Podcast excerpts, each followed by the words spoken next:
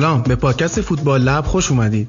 پادکستی که من هادی نوری با همکاری چند تا از دوستام هر هفته لیگای معتبر اروپایی از جمله انگلیس، اسپانیا، ایتالیا و آلمان رو بررسی می‌کنیم.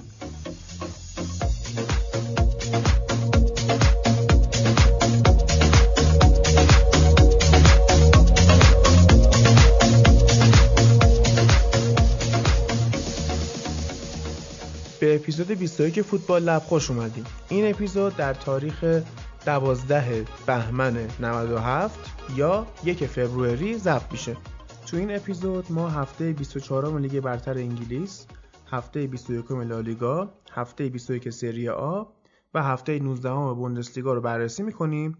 یه نگاهی هم به جام حذفی های کشورها میندازیم خب این هفته به خاطر اینکه تعطیلات بین ترمه بچه ها رفتن یه خود مسافرت و این داستان ها به ما این اجازه رو دادن که از ترکیب چرخشی استفاده کنیم. این هفته خب امیر نیست زهرا نیست ساشلی رفته ناپولی حالا حالا هم نمیاد. رفته بکنم به بازیکناشون سر بزنه. این هفته زینب کنار ماست که توی بخش اسپانیا به اون اضافه میشه. الان تو بخش انگلیس امید با منه. بریم بازی ها رو شروع کنیم و ببینیم چه خبر شده.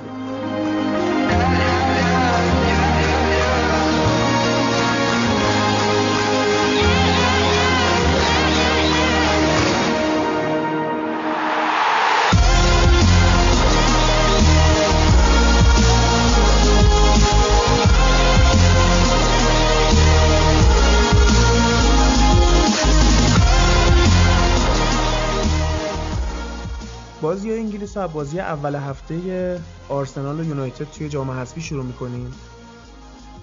بازی که خیلی از آرسنالیا فکر می‌کنن بعد بردن چلسی دیگه راحت یونایتد هم می‌برن ولی خب سولشایر نشون داد که این خبرها هم نیست.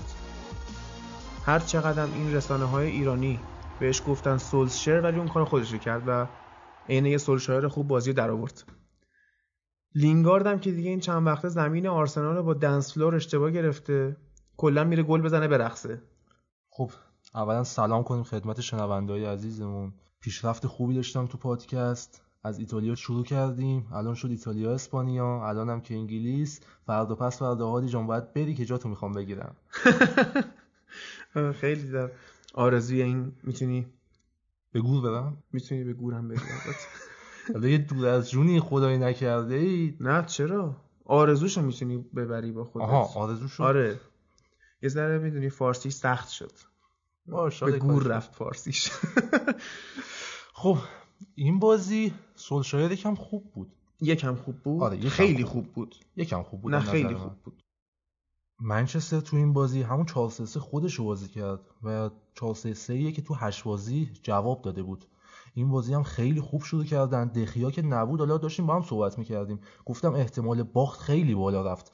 ولی خب خط حمله تونست جمعش بکنه حالا.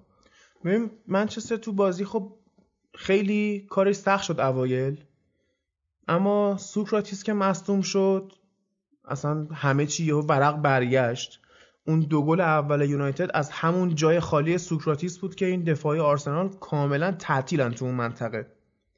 بعد بازی هم که با سولشایر صحبت کرده بودن گفتش که این ضد حمله که ما به آرسنال زدیم ضد حمله های کلاسیک خود منچستر بود. قبل بازی بچه ها رفته بودن فیلم ضد حمله های رونالدو و رونی و توز رو نگاه می‌کردن. حالا ما می‌تونیم با این بازی به اون ویدیوها یه آرشیو جدیدی هم اضافه بکنیم. آره مثلا آقای مویس به ویدیوش گفته بود برو فلان ویدیو رو نگاه کن. آره آره. اون اون چه ویدیویی می آورد سولشایر چه ویدیویی میاره دیگه. ولی خب جواب داد ویدیوهاشون. اینجا این ناکنی لوکاکو دو تا assist داد. دو تا پاس گل داد و جسی لینگارد و الکسیس هم گلا رو زدن. هم چپش هم راستش گل زدن و اون false nine رو واقعا لوکاکو خوب انجام داد. سیستم تهاجمی منچستر زیر نظر سولشایر به بلوغ خودش رسیده. آره. حالا اگه ضعف نفرات عقب زمینش هم حل بشه میشه گفت که این تیم یه تیم بالانس کاملا. حالا حالا ها ضعف خط دفاعی ما حل نمیشه. آره خریدم نداشتن. نداشتن دیگه. deadline هم تموم شد توی transfer window. یه سری گمان زنی ها هست که آخر فصل سولشایر به عنوان گزینه قطعی بمونه روی نیمکت. بعد حتی با پول اینس صحبت می‌کردن پل اینس گفتش که این امکان داره که مثل روبرتو دی ماتئو که اومده بود سال 2012 چلسی توی همون نیم فصل بتونه حتی لیگ قهرمانان هم ببره. اما فصل بعدی که گذاشتنش تاکتیکاش جواب نداد در حد یه شوک خوب بود و اخراجم شد. و اینکه تصمیمی که الان مدیرای یونایتد قراره بگیرن به آینده بلند مدت باشگاه ربط داره نه الان چیزی که توش هستیم. هر چقدر هم سولشایر ببره به نظر خیلی ها هنوز اون گزینه مورد اعتماد واسه آینده نیست. هرچند به نظر من میشه یه فصل دیگه هم حداقل بهش فرصت داد واقعا خودش نشون بده. اگه بتونه بمونه خب چه بهتر کسی که از دی خود باشگاه باشه مربی تیم باشه. دی ای باشگاه که فقط آرسنال ولی حالا چرا دی ای باشگاه آرسنال؟ دی ان ای آخه دی ان ایشون خیلی چیز داشتن تاکید داشتن این چند وقت. کی مثلا؟ همین رمزی آقای ویلچر. خب اینا رو که رد کردن رفت دیگه. آره خیلی تاکید اونا خیلی چیز می‌کنن. خیلی دی ان رو دور می‌کنن خودشون. رمزی آره. مفت اینجا مشخصه الان. آره. رمزی واقعا حیفه. می‌خوای اصلا در مورد نقل و انتقالات صحبت کنیم می‌تونی صحبت کنیم بذار من اونو بگم. نقل و انتقالات این چند وقته خیلی منچستر تو ضعیف بوده. تو بگو مربی ثابت نیست اصلا هر مقوله‌ای وجود داره. حداقل یه دونه دفاع بخرید براش. حالا چه خودش باشه چه مربی بعدی هر کس باشه یه دفاع خوب نیاز داره. یه لیدر رو خط دفاعش می‌خواد. آخه سبکو متفاوته. سبکو متفاوت باشه ولی بعضی بازیکن‌ها اصلا همه دوستشون دارن. تو همه سبکو خورده میشن. مثلا یه فندایک یا کولیبالی که بتونه لیدر رهبر خط دفاعی باشه اینا تو هر تیمی نیازن. نه. چرا؟ مثلا آقای آرسن ونگر با اون اسکاوتشون رفته بودن تیم سلتیک. بازی فنلایک رو دیده بودن. بعد گفته بودن که نه این به درد نمی‌خوره ولش کن. بعد رفت. آره بعد رفت ساوثهمپتون و اینا. خب الان ته موفقیتش هم مشخص بود دیگه. رفت کیا رو خرید. ببین یه آخه چیزی که هست به نظر من منطقیه. شاید بگیم از دیدگاه طرفداری کار بدی کردن که بازیکن نخریدن. حتی اول فصل به مورینیو مثلا اجازه اونقدر خرید ندادن. اما خب مورینیو داستاش مشخص بود. حماقت خود وودوارد بود که تو اگه قرار نیست برای این خرید کنی و اعتماد نداری چرا میای چند سال بیشتر باش تمدید می‌کنی؟ این کارو کرد هزینه نکرد. خب صدای خیلی یا از جمله مثلا گری نویل در اومد که اگه مربی رو گرفتی بیا واسش خرید کن. اگه نمی‌خوای واسش خرید کنی چرا تمدید می‌کنی؟ الان اینا سر سولشایر دارن از اون بر قضیه میفتن چون هنوز مطمئن نیستن که این قرار گزینه قطعی باشگاه باشه یا نه گفتن که هیچ خریدی واسش نمی کنیم صرفا دو سر داره دیگه. یا بحث اون اعتماده است و بحث نگاه به آینده است یا بحث اینه که بزنیم این با همین کادر می‌تونه خودشو نشون بده یا نه. می‌تونه نشون بده وقتی خط دفاعی ضعیف باشه دو تا بازی به خاطر افت خط دفاع یا اون کاهش سطح فنیش بیان ببازن روحیه تیمم خراب میشه تش فقط هم میشه. ببین خیلی ها به من میگن تو لفظ اومدی خب؟ هم من هر جا میشستم با مثلا یه منچستری حرف می‌زنم می‌گفتم ماجی ما تو کی قراره ببریم؟ خب که هی من گفتم تو آخر اینو انقدر گفتی که اتفاق افتاد. قرار نبود همه بازی رو ببره سولشایر. ما می‌دونیم ترکیب تیم چه نقاط ضعفی داره. ولی الان سولشایر اومده روحیه تزریق کرده به تیم. هیچ کاری نکرده فقط روحیه تزریق کرده. کرده. اگر دو تا باخت پشت سر هم بیاد دو تا اشتباه بیاد دو تا نقد مهم از طرف بزرگای فوتبال بیاد این تیم روحیش افت می‌کنه. نه الزاما چون الان فرگوسن پشت این تیم نه سولشایر. بازیکنی که اینجا بازی می‌کنه کیه؟ هر کی. تو بالا سرت فرگوسن آقا باشی لوکاکو جانی, جانی 190 190 سانت قد.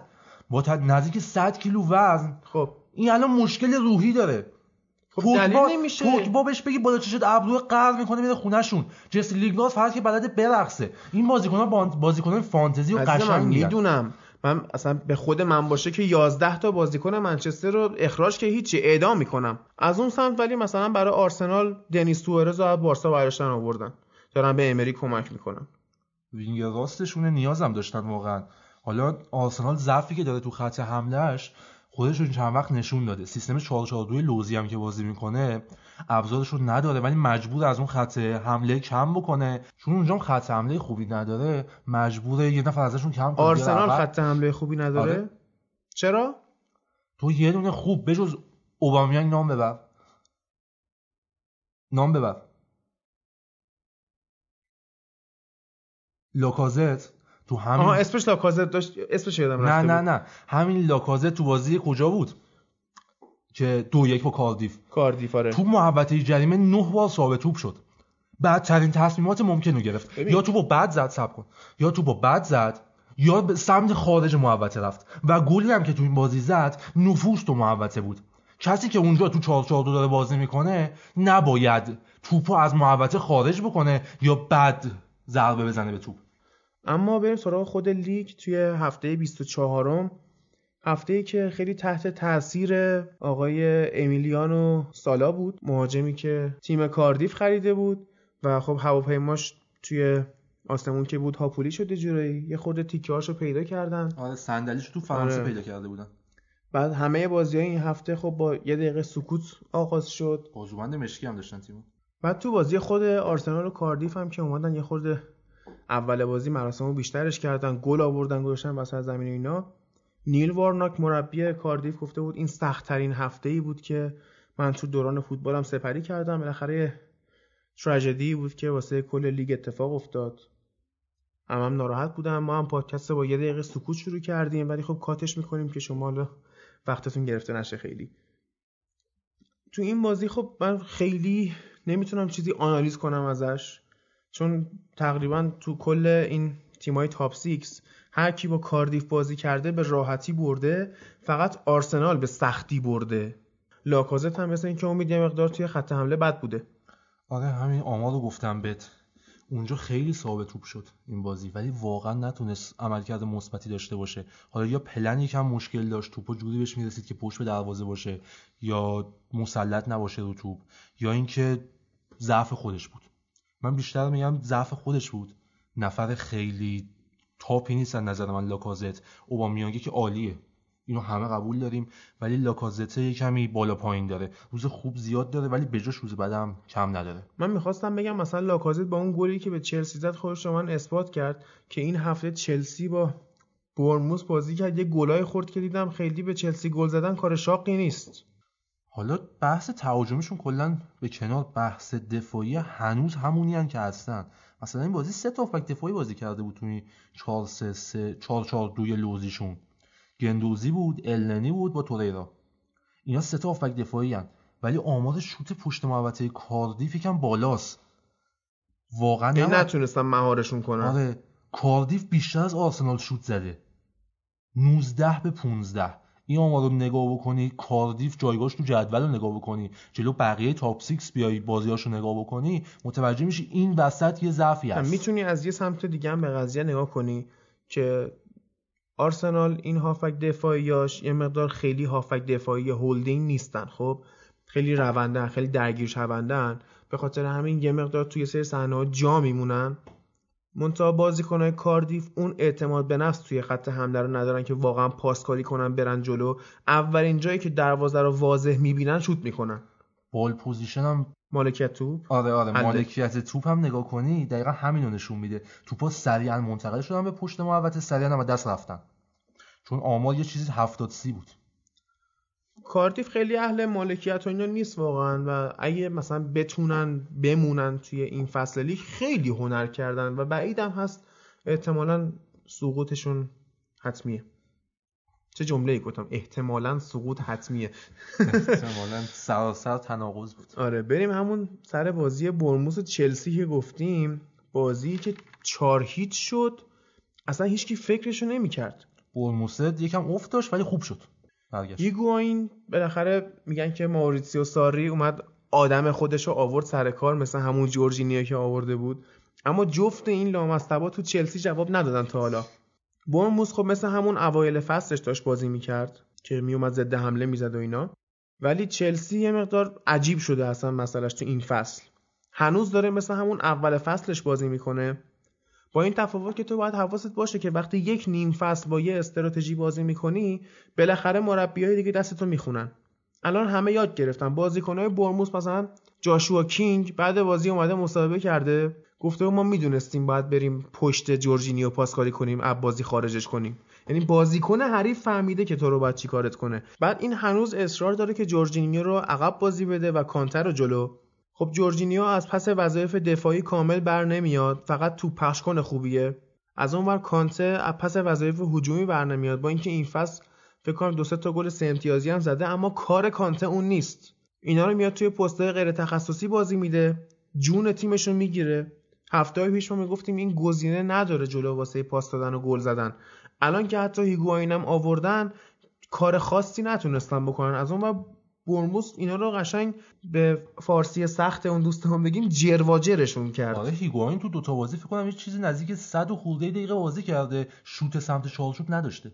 چون تنهاست می‌دونی؟ هر کاری هم بکنن باید استراتژی بازی عوض بشه. آره. مشکل هیگواین نیست. مشکل اون عقب مشکل مشکل اتصال توپ اتصال خط دفاع به خط حمله شونه. توپی که اونجا گرفته میشه یا شروع مجدد میشه بعد بیاد جلو دیگه. اینو ندارن واقعا. مشکل ببین از یه طرف این جورجینیو و کانته دارن پست غیر تخصصی بازی می‌کنن. از یه طرف غیر خلاق ترین بازیکن جهان در کنار فلینی آقای کوواچیچ داره اونجا تو چلسی بازی می‌کنه که نمی‌دونم مثلا تکلیفش به خودش چیه. بعد جورجینیو اینقدر عقب بازی می‌کنه من واقعا تعجب می‌کنم. چرا گپ میده به مهاجم که بین اون و داوید لوئیز و رودیگر ثابت توپ چون بشه این اصلا کار دفاعی بلد نیست بکنه. بالاخره می‌تونه بچسبه به خط دفاع که خب اونم از جلوش فضا باز میشه دوباره. کانته باید پوشش بده. بالاخره خب نمیشه. جمعش هر جا اینو این تاکتیک رو هر جا جابجاش بکنی یه جای دیگه گندش بیرون. جورجینیو مثلا در کنار نمانیا ماتیچ واقعا زوج فوق العاده ای می‌شد. اما عالی می‌شدن. اما الان می‌بینیم که نه مثلا یونایتد اون بازیکن رو داره بذار- بذاره بغل ماتیش بازی پخش کنه. نه چلسی. نه چلسی می‌تونه از این درست استفاده کنه. هفته های پیش یه بحثی مطرح شد در مورد این سیستم 4 2 3 1 که میان دو تا هافبک دفاعی می‌ذارن. من خودم اومدم بازش کردم گفتم مثلا تو سیستم rules الان اینا update شده‌ش چی میشه؟ که گفتم میشه pivot و double pivot که اینا وظایفشون چه شکلی میشه و اینا. یا می‌تونید برید اونو گوش بدید. یا اینکه به مرور صبر کنید که special ای ما دارن از راه می‌رسن. یه بخش تاکتیکی هم داریم. قشنگ می‌خوایم بشینیم تاکتیک های مختلف پست های مختلف اینا رو باز بکنیم توی اپیزود. بعدا دیگه هر جا خواستیم حرف فنی بزنیم یه اشاره می‌کنیم بعد ریفر میدیم به اون اسپشیاله برید اونو گوش بکنید قشنگ راه بیافتید. منظور هادی اینه که ارجاعتون میدیم به اونجا. لینک ریفر می‌کنیم دیگه. ارجاع میدیم. باش شما ارجاع. شاید. داداد خیلی خوب. یه بازیکنی که چش همه رو دوباره به خو- خودش دوخت دیوید بروکس برموس بود که. اینو اگه ببین این جوون 21 ساله رشید و رعنا رو اگه الان مثلا یه تیم انگلیسی مثلا بزرگ نخره ضرر کرده. سالهای دیگه قیمتاش میره بالا. کم کم دندون این تیمای کوچیک هم گرد میشه. یهو می‌بینی رو بروکس قیمت گذاشتن 90 میلیون پوند. سانشو الان آخر فصل لینک شده منچستر. با همون حدوش 90 100 میلیون. یکی از وظایفی که بروکس تو این بازی داشت پرس کردن جورجینیو بود. نگاه می‌کردی قشنگ چسبیده بود بهش مثل هفته پیش بازی آرسنال چلسی که رمزی چسبیده بود به جورجینیو. این فکر می‌کنم قشنگ ادی هاو نشست اون بازی آرسنال نگاه کرد. دید اینا ژاکا توریرا و گندوزی رو گذاشتن سه تا آفک دفاعی. هیچ کدوم اینا به جورجینیو کار ندارن. رمزی رو گذاشته مسئول این کار خب؟ عین همون استراتژی رو اومد پیاده کرد بروکس رو گذاشت مامور خراب کردن توپ های جورجینیو. اینا هم تا می‌تونستن توپ لو دادن. از ادن هازارد بگی که توپ لو داد تا عقب داوید لوئیس. دفاعشون هم که ماشاءالله فاجعه اصلا هم دفاع هم. دروازه. باز کپا چند تا خوب توپ جمع کرد. rateش چند شد این بازی؟ چند شد؟ 4 و س- چهار. چهار و چهارده. خب چهار تا گل بخوری غیر از اینم باز چند تا save داشت. یعنی اگه اون save هم نمیداشت مثلا 7 تا شاید میخوردن. زوج رودیگر لویز یکی از کندترین زوجای تاریخ فوتباله. واقعا نمیشه این زوج رو کنار اون هافبک کند و این دوتا دفاع کناری که خب یعنی میل به حمله دارن. بنده خدا خیلی هم تقصیر ندارن که هی تمام پاسکاریشون تو همون خط دفاعه. اینا حال ندارن برن جلو پاسکاری کنن. همون عقب میگم و پاس میدیم و اینا. این چلسی حالا ته بحث رو اگه بخوایم لحاظ فنی ببندیمش اینه که امیدی بهش نیست با این بازیکن حالا اگه ابزار عوض کردن شدنیه. ولی با این سبک و این ابزاری که دارن مسلما نمیشه کاریش کرد. الان خواجه حافظ شیرازی هم بری زندش کنی بیاریش بگی من چجوری چلسی رو کار بندازم؟ بهت میگه جورجینیو رو ببند. و تو بیشترین پاسدارا هم نگاه بکنید تو بازیکنهای Premier League این آره دیگه این تو ده تاش. چهار تا یا پنج پنج تا، تاش آره. مال چلسیه. این عقب زمین چلسی رو که فشار بذاری روش pressing رو انجام بدی ببندیش عملا کارش تمومه. حالا جدیدن که یه, یه متد جدید دارن اج- اجرا می‌کنن و فقط یه دونه بازیکن می‌ذارن برای این کار. آره. حالا چلسی به نظر من اشتباه هم کرد توی سیاستاش اینکه اینا باتشوایی رو از دورتموند پس گرفتن. بعد به جای اینکه رو همون بازیکن آینده دار سرمایه گذاری کنن اومدن ایگواین رو خریدن. باتشوی رو مثل که دادن به کریستال پالاس. آره رفت پالاس. اونجا چه پالاسی بشه با زاها و باتشوی مثلا وحشتناک شد کریستال پالاس. خیلی سخت شد. اما بریم سر بازی بعدی بازی تاتنهام و واتفورد که انقدر به نظرم بازی غیر جذابی بود. من خیلی نگاش نکردم خودم. امید بازی رو نگاه کرده. امید بگو در مورد این بازی. این بازی سیسوکو که نقطه قوت تیم تات بوده این چند وقته واقعا وسط زمین رو واداد. آمارش رو که نگاه می‌کنی یه دونه دوئل برنده داشت و چهار تا رو باخته. اصلا تعداد دوئلاش پایینه. حالا کاری به برد و باختش ندارم. برای هافبکی درگیریش کمه. آره برای هافبکی که مداوم باید جابجا بشه آمار پایینیه.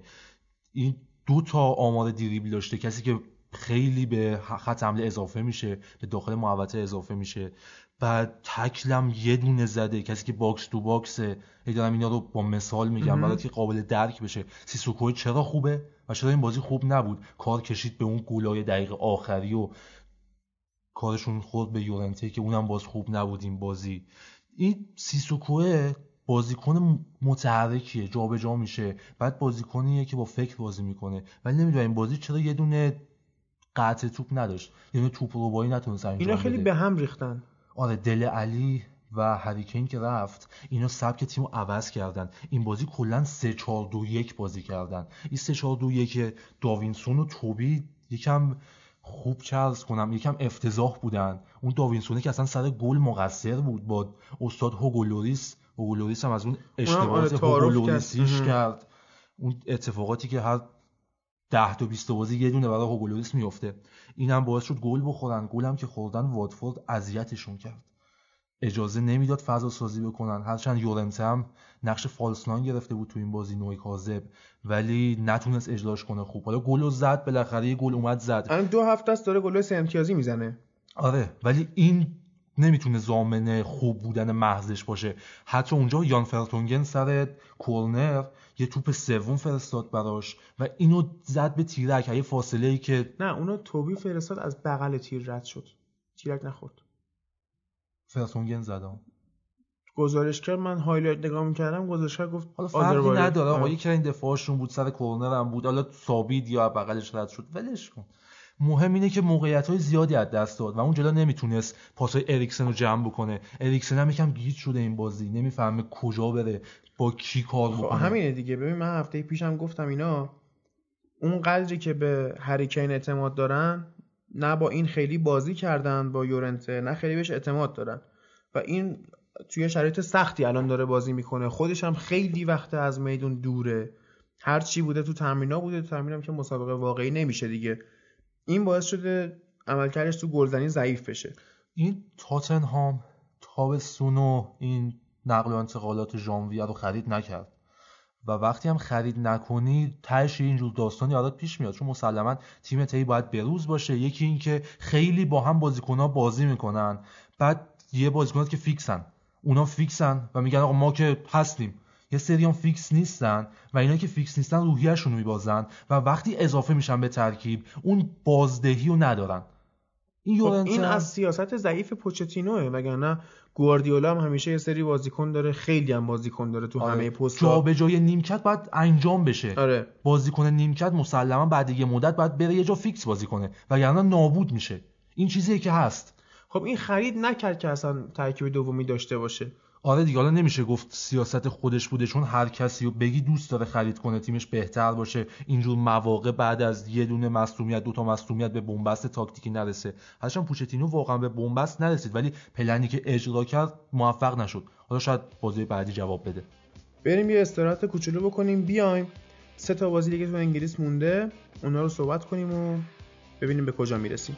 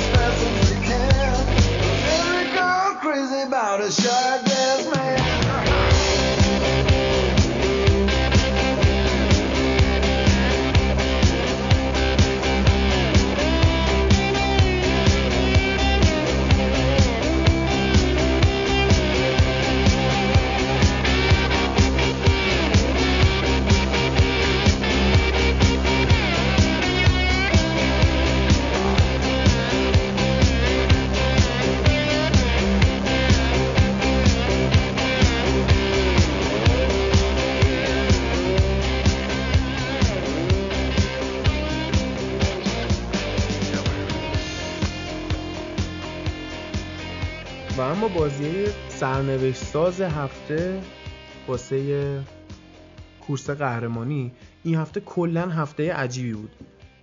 لیورپول اومد با لستر یک یک مساوی کرد. یه امتیاز گرفت. از اون بر نیوکاسل اومد سیتی رو برد. بعد یونایتد دو دو مساوی کرد جلوی برنلی قشنگ توقف کرد. چلسی چاریش به برموس باخت. خیلی اصلا واقعا از اون هفته های کلاسیک انگلیسی بود که مشخص نمیشه چی به چیه چه اتفاقی ممکنه بیفته. هر کی این هفته بت زده بود باخت. و بازنده اصلی این هفته منچستر بود. خیلی فرصت خوبی بود آره. تو هفته ای که همه باختن واقعا می‌تونست بیاد بالا. آره. حداقل بچسته به آرسنال بیاد پنجم چون چلسی به زیر کشیده می‌شد. ولی خب حالا نشد دیگه. تو وقتم داره. شما فعلا باش. آره. بریم سراغ لیورپول و لستر سیتی. این الیسون بیکر کلا جلوی لستر وا میده. نیم فصل اولم اومد یه حرکت بزنه. این رشید قزال میگن ولی گزال. گزال میگن توی ورزشگاه انگلیسی. ورزشگاه ها چیز حالا هم گزارشگرا گزارشگرا. ورزشگاه.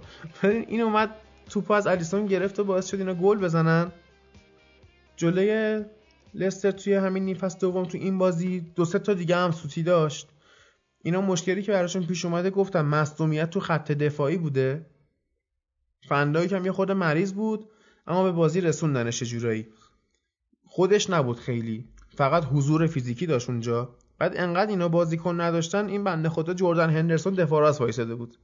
بعد قشنگ گندم زد. یعنی لستر یاد گرفت چی کار بکنه چه شکلی فشار بیاره. اگه خورده خوششانس تر بودن می‌تونستن قشنگ بازی رو راحت دو یک سه یک ببرن. یه دونه که جیمز مدیسون خیلی دقت نکرد توی هد زدنش می‌تونست گل بزنه. یکی دو تا فرصت هری مگوایر داشت که خودش گلم زد. اول بازی خب سادیو مانه اومد گل زد. همه گفتن اوکی دقیقه دو سه بود فکر کنم گل زد. همه گفتن دیگه لیورپول راحت برد رفت با سیتی فاصله گرفت ولی لسه گفت ندارش از این خبران نیست. مسئله که به وجود میاد این مریضی فندا که خود کار دستش داد هری مگوایر اشکشو در آورده بود. این اصلا فن... نمی‌دونست این کجاست. آره فندایی که عمل دفاعی کنش دفاعی بهش میگن. اون کنش دفاعی این بازی زیاد نداشت.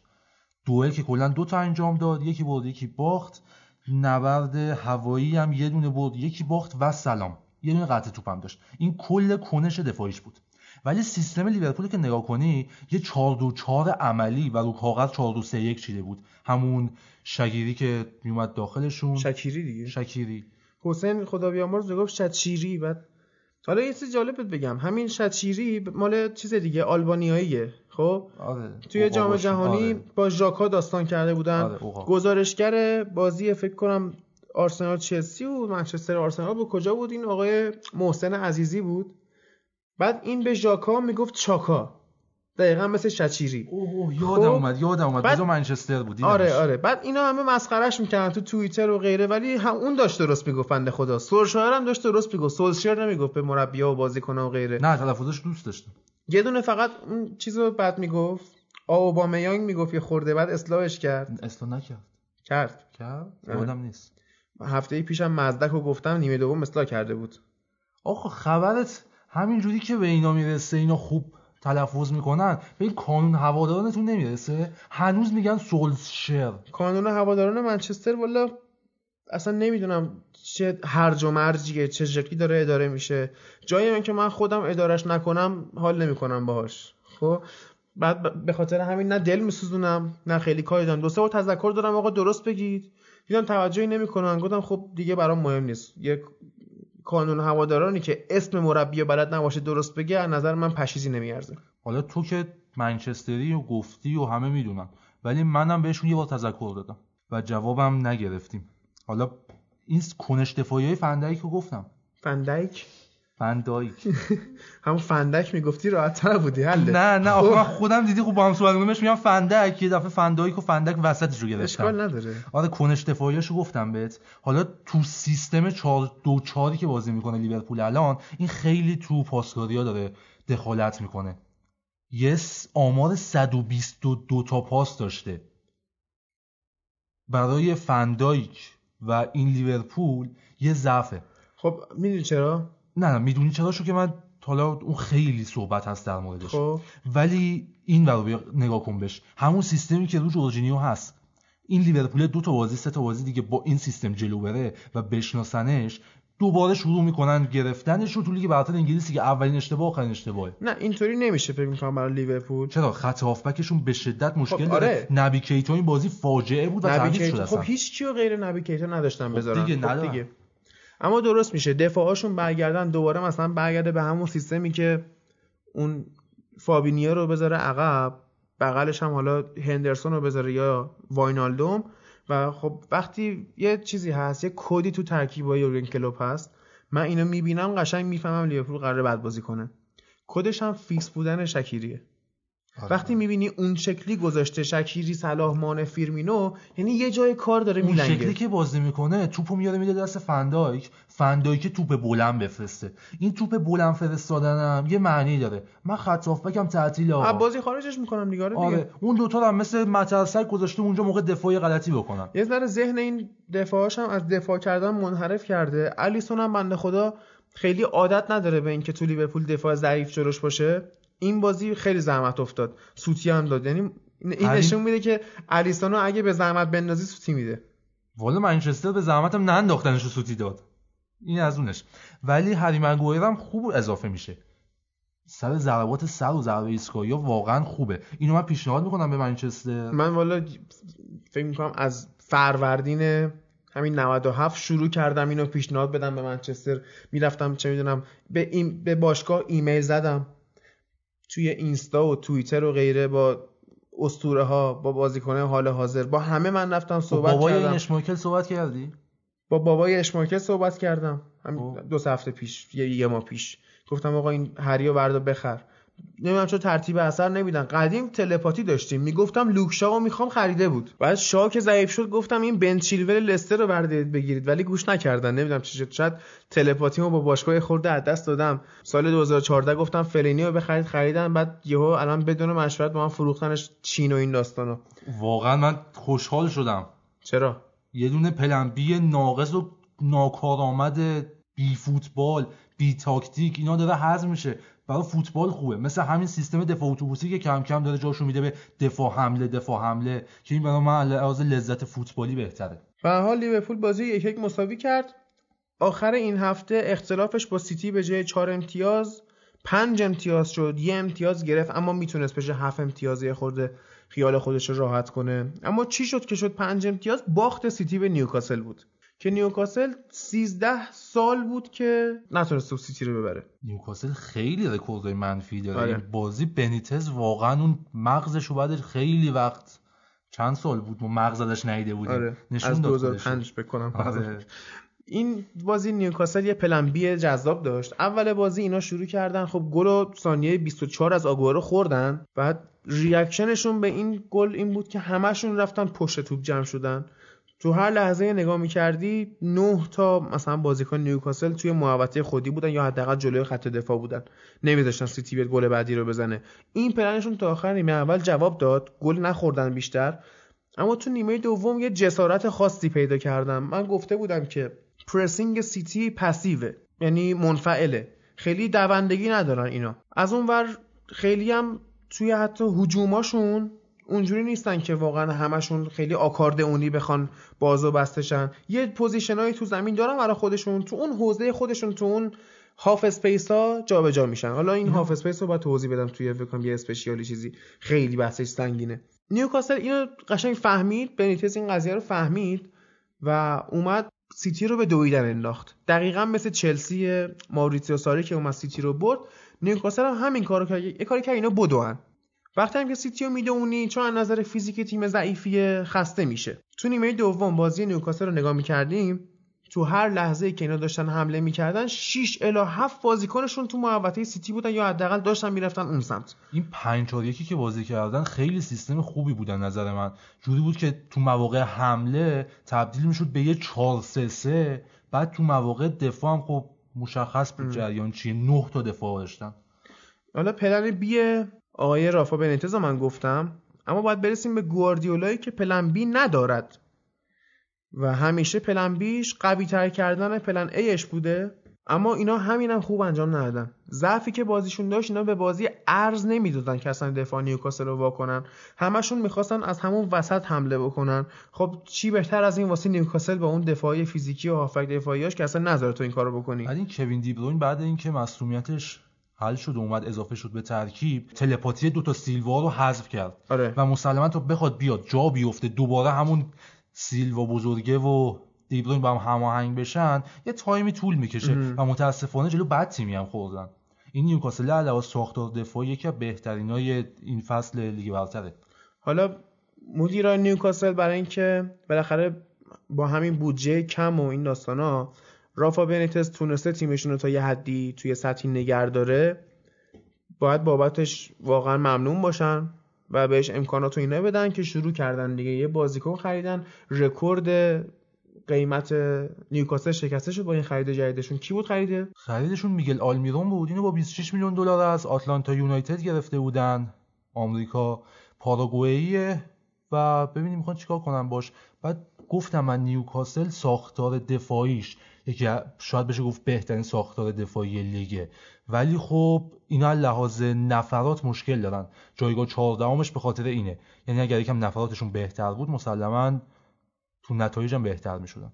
یه دونه هم آنتونیو بارکا ایتالیایی مدافع از موناکو قرضی آوردنش. یه مقدار شرایط نیوکاسل شاید بهتر بشه در طول فصل.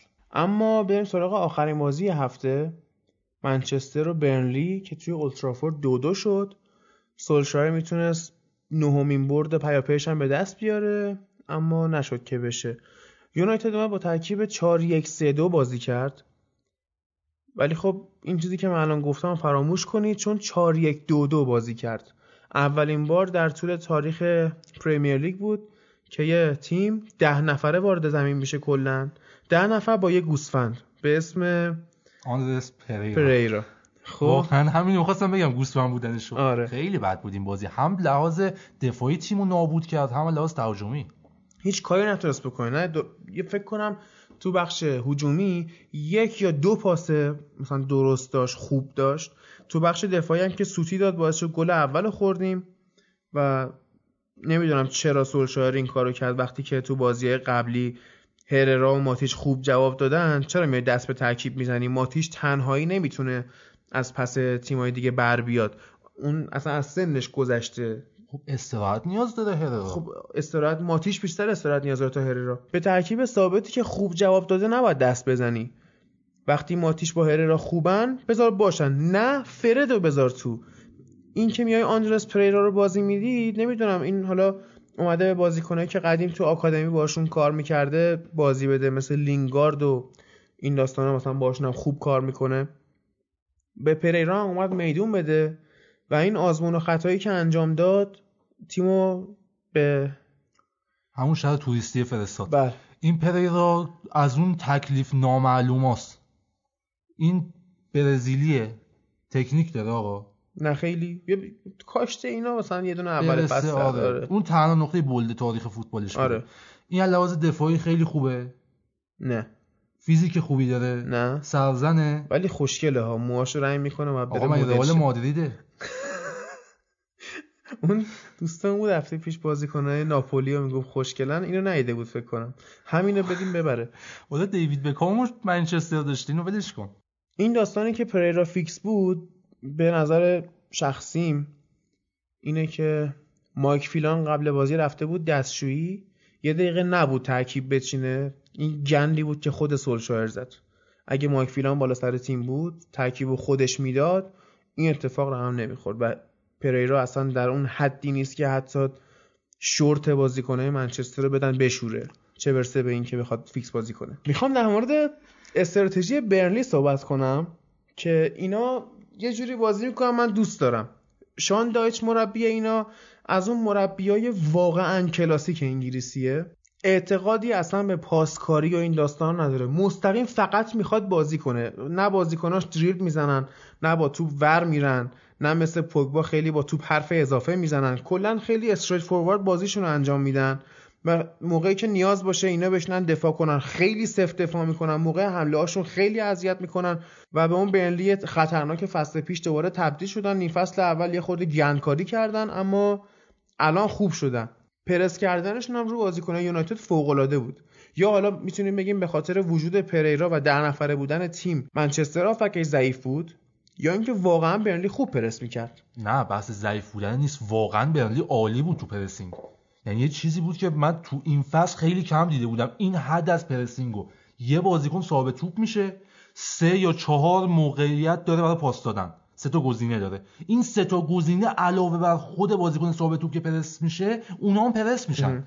این چیزیه که کمتر تو فوتبال میشه دید الان. بیشتر سعی می‌کنن منطقه‌ای پرس کنن تا اینکه نفر به نفر بیان پرس کنن. و برای خارج شدن از این فشار هم باید زیر توپ بزنن که مالکیت توپ دست مالکیت توپ دست میدن.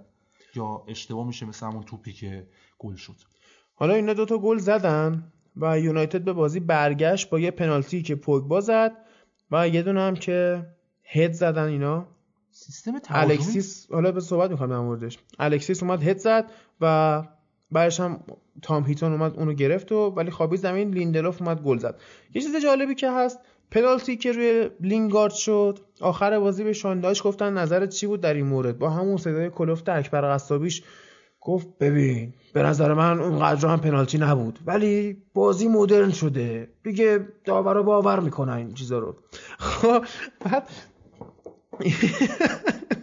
یه چیز دیگه ای که هست اینه که این بازی که دو دو مساوی شد خیلی سنگین منو یاد فصل 2013 2014 انداخت موقعی که دیوید مویس مربی منچستر بود. با فولان بازی رو دو دو مساوی کردیم. تو اون بازی یه آماری به ثبت رسید تو رکوردهای گینس هم فکر کنم رفت که تو یک بازی 80 خورده سانتر انجام شد بدون اینکه اتفاقی بیفته. و تو این بازی اینا اصلا نتونستن اون دفاع برنلی رو stretch کنن و موقعیت ایجاد کنن. همش سانتر کردن. سانتر های بی هدف یعنی اگه مثلا خیابانی این بازی رو گزارش می‌کرد کیف می‌کرد. همش می‌گفت یه سانتر بی هدف یه سانتر بی هدف یه سانتر بی هدف ببینیم با عمو قنا قاطی شد. خب حالا بذار من آمار بازی در آوردم بگو ببینه. آقا این مالکیت اون بازی هم دقیقا مثل این بازی بود. 76 24 خب. شوت منچستر 30 تا شوت زد. و فولان فقط 4 تا. این از این 30 تا 18 تاش تو چارچوب بود. منچستر تو 5 تا آفساید قرار گرفت و 10 به یک آمار کورنر بود. الان آمارایی که مقایسه می‌کنیم دقیقا مویز همون تاکتیکی رو اجرا کرده که تو این بازی هم سولشایر انجام داد. اون بازی فقط دنیل برن هست الان دفاع خب خب. برایتونه. اون بازی واقعا عالی بود. همه ضربه سر زد. یک و 98 قد داره. من نمی‌دونم اگه همه بازیاشو مثل اون بازی انجام می‌داد الان فندایک و چه می‌دونم کولیبالی و مابقی هم وجود نداشتن تا این سطح فوتبال. همون سال هم فکر کنم فولام افتاد اصلا. آره سقوط کرد. آره امسال دوباره برگشت و اینا. و حال روند اون بردای متوالی یونایتد متوقف شد. شاید حتی بگیم لازم بود این اتفاق بیفته. یه خورده بازیکن‌ها غرور گرفته بودشون یه خورده سولشایر فکر می‌کرد حالا هر ترکیبی هم بذاریم می‌بریم یه روحیه تزریق کردیم بریم ببینیم چی میشه. ولی داداش میوندار هیئت نیستی که باید تیم و مدیریت کنی رهبری بکنی. از این خبرها نیست که خیلی راحت بتونی تو انگلیس ببری. اما یه بازی مونده از انگلیس. من گفته بودم سه بازی. در واقع چهار بازیه اما یه بازی رو نمیگیم. چرا؟ چون اصلا این بازی مجالی واسه آنالیز به ما نمیده. بازی فولام بازی و فولام. برایتون. عالی بود بازی. من اینو اصلا در موردش هیچ حرفی نمی‌زنم. فقط از برنامه مچ آف دی highlight اون بازی رو cut می‌کنم و می‌ذارم تو کانال تلگرام ببینید قشنگ چی میگن به اون ارگاسم فوتبالی می‌رسید. داد و بیدادتون میره هوا و اینه که میگن فوتبال. اون آقای چیز می‌گفت کمدین ایرانیه تو آمریکا ماز جبرانی. می‌گفتن که چرا انقدر مردم طرفدار فوتبالن تو سطح جهان؟ گفت چون فوتبال orgasmic ترین ورزش جهانه. و بک نیمه دومی آره. چهار تا گل واقعا عالی به اون می‌رسید قشنگ به اون آره. می‌رسید دو سه تا تیرک چه بازی فوق العاده انجام داد میتروویچ. من میگم این یک بهترین مهاجمای لیگ انگلیسه کسی باورش نمیشه. اما بحثمون تو انگلستان تمومه. بریم برسیم به لالیگا اسپانیا.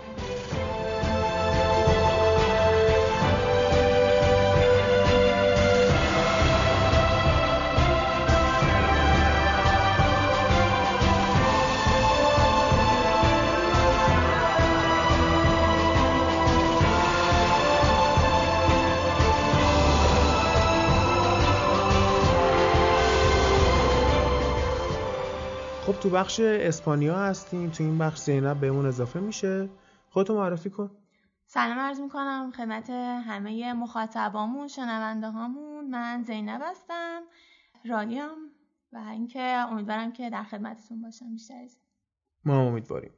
بریم از بازی اسپانیول و رئال مادرید شروع کنیم. بازی که خودم هم نگاه کردم و تا هم که طرفدار رئالی دیروز ازت پرسیدم که چند وقت بود بنزما منافدمش نشده بود که یادت نمیومد.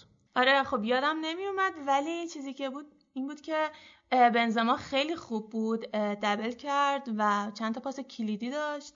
به نظر من خیلی خوب بود. رئال تو بخش هجومی خوب بود اما تو بخش دفاعی مقدار تعطیل می‌زد. یعنی اینا 16 تا شوت به سمت دروازه اسپانیول زدن از اون ور 13 تا هم خوردن. چرا اینطوری بود؟ آره یه مقدار حالا توی بخش عمق دفاع یه مقدار ضعف وجود داره. توی بخش آفسایدگیری هم مشکله. آره یه مقدار توی بخش عمقی دفاع مشکل داشت. ولی خب چیزی که بود این بود که اسپانیال وقتی حمله می‌کرد سعی می‌کردن که 6 نفر توی یه خط وایسن کاسمیرو و مولدریچ میومدن عقب و کمک مدافعی می‌کردن. ولی خب میگم باز از توی عمق ضربه پذیر رئال. کاسمیرو من آمارش رو نگاه می‌کردم. بیشتر از این که نبردهای تن به تن رو ببره باخته بود. یعنی هشتا رو باخته و هفتا رو برده. توی دفع توپ هم ضعیف بوده صفر. این از یه هافکی مثل کاسمیرو انتظار نمیره واقعا. آره کاسمیرو واقعا افت داشته. واران چی؟ واران هم خوب نبود. با اون تک به تکی که گرفت و کارت قرمز مستقیم سه تا بازی هم از دست داد دیگه. کدوم بازی ها بود؟ آلاوز و اتلتیکو و ژیرونا از دست داد. سخت میشه ها قشنگ. آمارش هم افتضاح بود. تکل که نداشت توپ رو بایی که نداشت اصلا این فکر کنم با راموس الان ناهماهنگن. آره واقعا. حالا از یه نظر دیگه بخوام من بازی رو نگاه کنم. اسپانیول 4 4 2 فلت بازی می‌کرد و رئال هم خب مثل همیشه 4 3 3 اما توی 4 4 2 اسپانیول ضعفی که وجود داشت خط دفاعیشون خیلی مشکل داشت خیلی ضعیف بود و اون دوتا هافبک وسطش هم ضعیف بودن. و اینا اصلا مدریش رو پرس نمی‌کردن. تو گل اولی که ما دیدیم بنزما اوکی خیلی آدم باهوش خیلی توپ آره اما گل باید به پای مدریش نوشت. آره دقیقا. فکر می‌کنم اون پرسینگی که داشتن جواب داد. خب آره دیگه باید به پای مدریچ نوشت. ولی جاگیری بنزما خوب بود به نظر من. ضعف دیگه ای که اسپانیول داشت این بود که خیلی فضا و زمان به مدریش می‌دادن تا این فکر کنه و پاس بده. آره بازیکنه راه سعی می‌کردن که به بازی ارز بدن که مدریچ و بنزما راحت بتونن دیگه لینک اپ کنن. دیگه یکی این که آفساید گیری واران و راموس هم خب مشکل داشتن توی دوتا گلا. یعنی ضربه از اینجا خوردیم.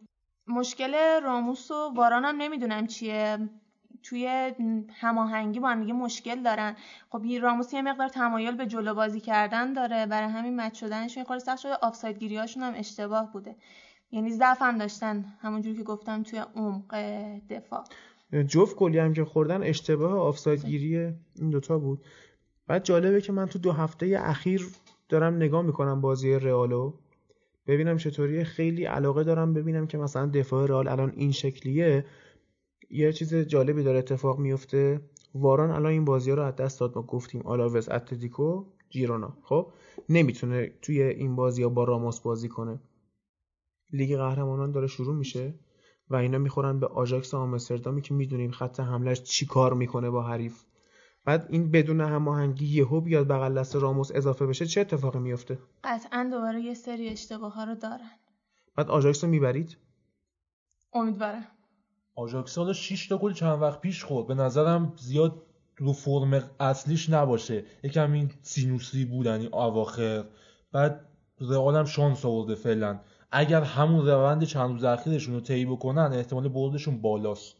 بعد اون کپاریزابلگا بود؟ گفتم 4 4 شد. 4 تا گل خورد. خب خب. ریتش.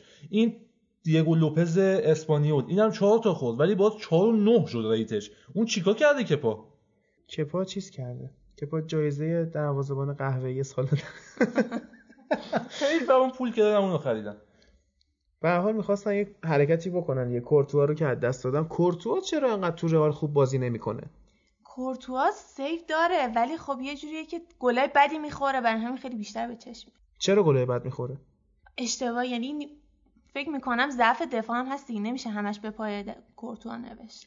بعد الان کاسمیرو توی خط میانی به عنوان فکر کنم تنها آدم دفاعی الان شناخته میشه توی رئال. یعنی مثلا کروس یا مودریچ خب نمی‌تونن کارهای دفاعی اونو انجام بدن.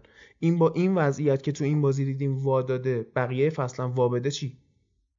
خط هافبک ول میشه دیگه تقریبا. خب سولاری واسه این فکر کنی چاره ای داره؟ تا اینجایی که من دیدم سیاست های باشگاه جوریه که فعلا برنامه ای نداره. بعد حالا این سیستم دفاعی رو گفتی کاسمیرو خیلی نفر دفاعیه ولی تو این بازی کروس چهار تا تکل زد یعنی اقدام تکل داشت چهار تاش هم موفق شد. ولی کاسمیرو سه تا زد دو تاش موفق بود. مودریچ هم که الا ماشاءالله اصلا تکل نمی‌زنه. آخه خب بازیکن این کار نیست مودریچ. همون کروسه باز از کاسمیرو بهتره. کروس هم مثلا بذاریش خط دفاعی یعنی تو هافک دفاعی بذاریش خب اون قابلیت های هجومی و بازی پخش کردنش حیف میشه دیگه. به هر حال مودریچ بیشتر تمایل به عقب بازی کردن کجا؟ الان هفت تا دوئل داشته این بازی 6 تا باخته یه دونه برده. کل. نسبت به کروس دارم میسنجم. والا کروسه چند وقت که اصلا هافبک. دفاعی رئال بود. کلا مودریچ تو این بازی تمام اقدامات دفاعیشو بخوای رو هم جمع کنی به عدد سه تا ریکاوری توپ می‌رسی. نه تکل نه توپگیری نه نبرد هوایی و ام چیز اقدامات دفاعی هم همیناست اعمال دفاعی. ولی خب همونجور که گفتم وقتی که اسپانیول حمله می‌کرد مودریچ و کاسمیرو بودن که به خط دفاعی اضافه می‌شدن. پیش بینیت از بازی آلاوس چیه؟ نظری ندارم. نیم فصل اول باخته بودید به آلاوس. آره و میگم نظری ندارم فعلا. خب زینب در مورد بیل می‌خواستی یه چیزی بگی؟ آره راجع به بنزما صحبت کردیم. راجع به بیل هم این که تعویض شد اومد توی زمین. خب خوب بود. بعد اینکه به رکورد صدمین گل زدش توی رئال هم رسید اگه مصومیت نبود شاید آمارش تا الان خیلی بهتر از این حرفا بود. تو این بازی آمار فوق العاده هم داشت. 100 درصد اقدام به شوت که منجر به گل میشه. یه دونه زد گل شد. یه دونه بود. دو تا حله. دوئل سه تا دوئل داشت دو تاشو برد یکی رو باخت. قشنگ بیل ما به این می‌شناسیم که هر فصل 10 تا 15 تا بازی بازی می‌کنه. تو اون 10 15 تا یکیشو خوب انجام میده. این هم جزء یکی بود. بیل و خداحافظ برید تا آخر فصل بازی خوب دیگه ازش ببینید. مگه اینکه حالا بیل مثلا مصدوم نشه جلوی آژاکس نجاتشون بده؟ آره آره. اینو سنگین پایم از وینیسیوس جونیور خیلی بهتره. وینیسیوس خیلی خوبه ولی. وینیسیوس خیلی خوبه ولی جا داره برای کار. اینکه هنوز یه مقدار حرکات اضافه داره. توپ لو میده باعث خطای بقیه بازیکن میشه. خوبه بازیکن دونده 90 دقیقه‌ایه ولی میگم یه خورده لازم داره نیاز به کار داره. واسکز هم خیلی خوب بود به نظر من یعنی بهتر شده بود. روند بهبودش قام- کاملا قابل لمس بود. وینیسیوس یه مقدار آره همونجور که گفتی با توپ حرف اضافه می‌زنه و یه مقدار تجربهش هم کمه دیگه. اما اون زنده بودن و اون شور رو توی بازیش من می‌بینم. خوشم اومده ازش. من شور و وال بیشتر تو لوکاس واسکز دیدم این بازی. خب؟ این بازی 18 تا دوئل داشت 10 تا برد 8 تا باخت. یه جنگندگی خاصی تو بازیش هست که واقعا آدم لذت می‌بره ازش و اینو فصل قبل به خوبی ما می‌دیدیم تو بازیش ولی الان افتو که داشت شروع کرده به خیز.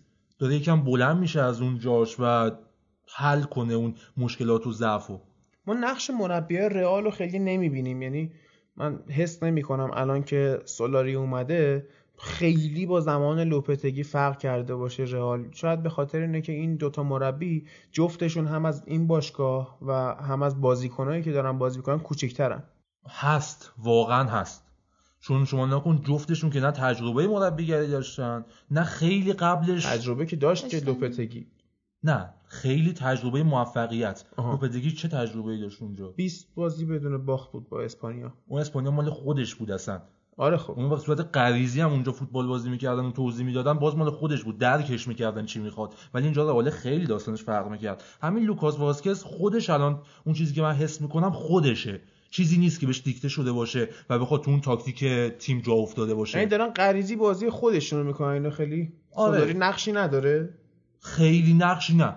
نقش شاید نهایتا این باشه که کنترل کنه اون وسط رو بازیکن‌ها رو بهشون هدف بده. ولی اصل داستان که match شدن بازیکناست رو دست هم بازی کردنشونه و اون تفکر غالب تیمه اون هنوز تغییر نکرده. به خاطر اینه که ما چیز خاصی از سولاری ندیدیم هنوز.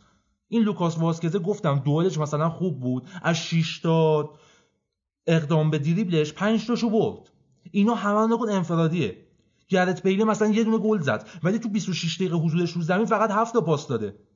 اصلا تو جریان بازی نبوده. با اینکه مثلا اسپانیول تیم تعطیلیه اونقدر تیم قوی به حساب نمیاد واقعا. تقریبا آره دیگه.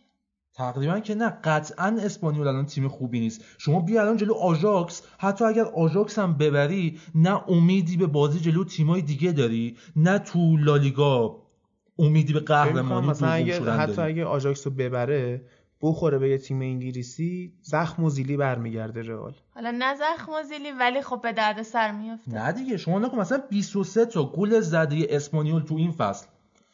به عنوان 14 امین تیم لیگ اینو نشون میده. آقا دو تاشو از این 23 تا تو این بازی با رئال زدن. توی آفساید گیری دیگه یه دونش رو چیز اشتباه کرد. راموس و واران اشتباه کرد. یه دونم که استاد مارسلو نشست عقب نیومد جلو.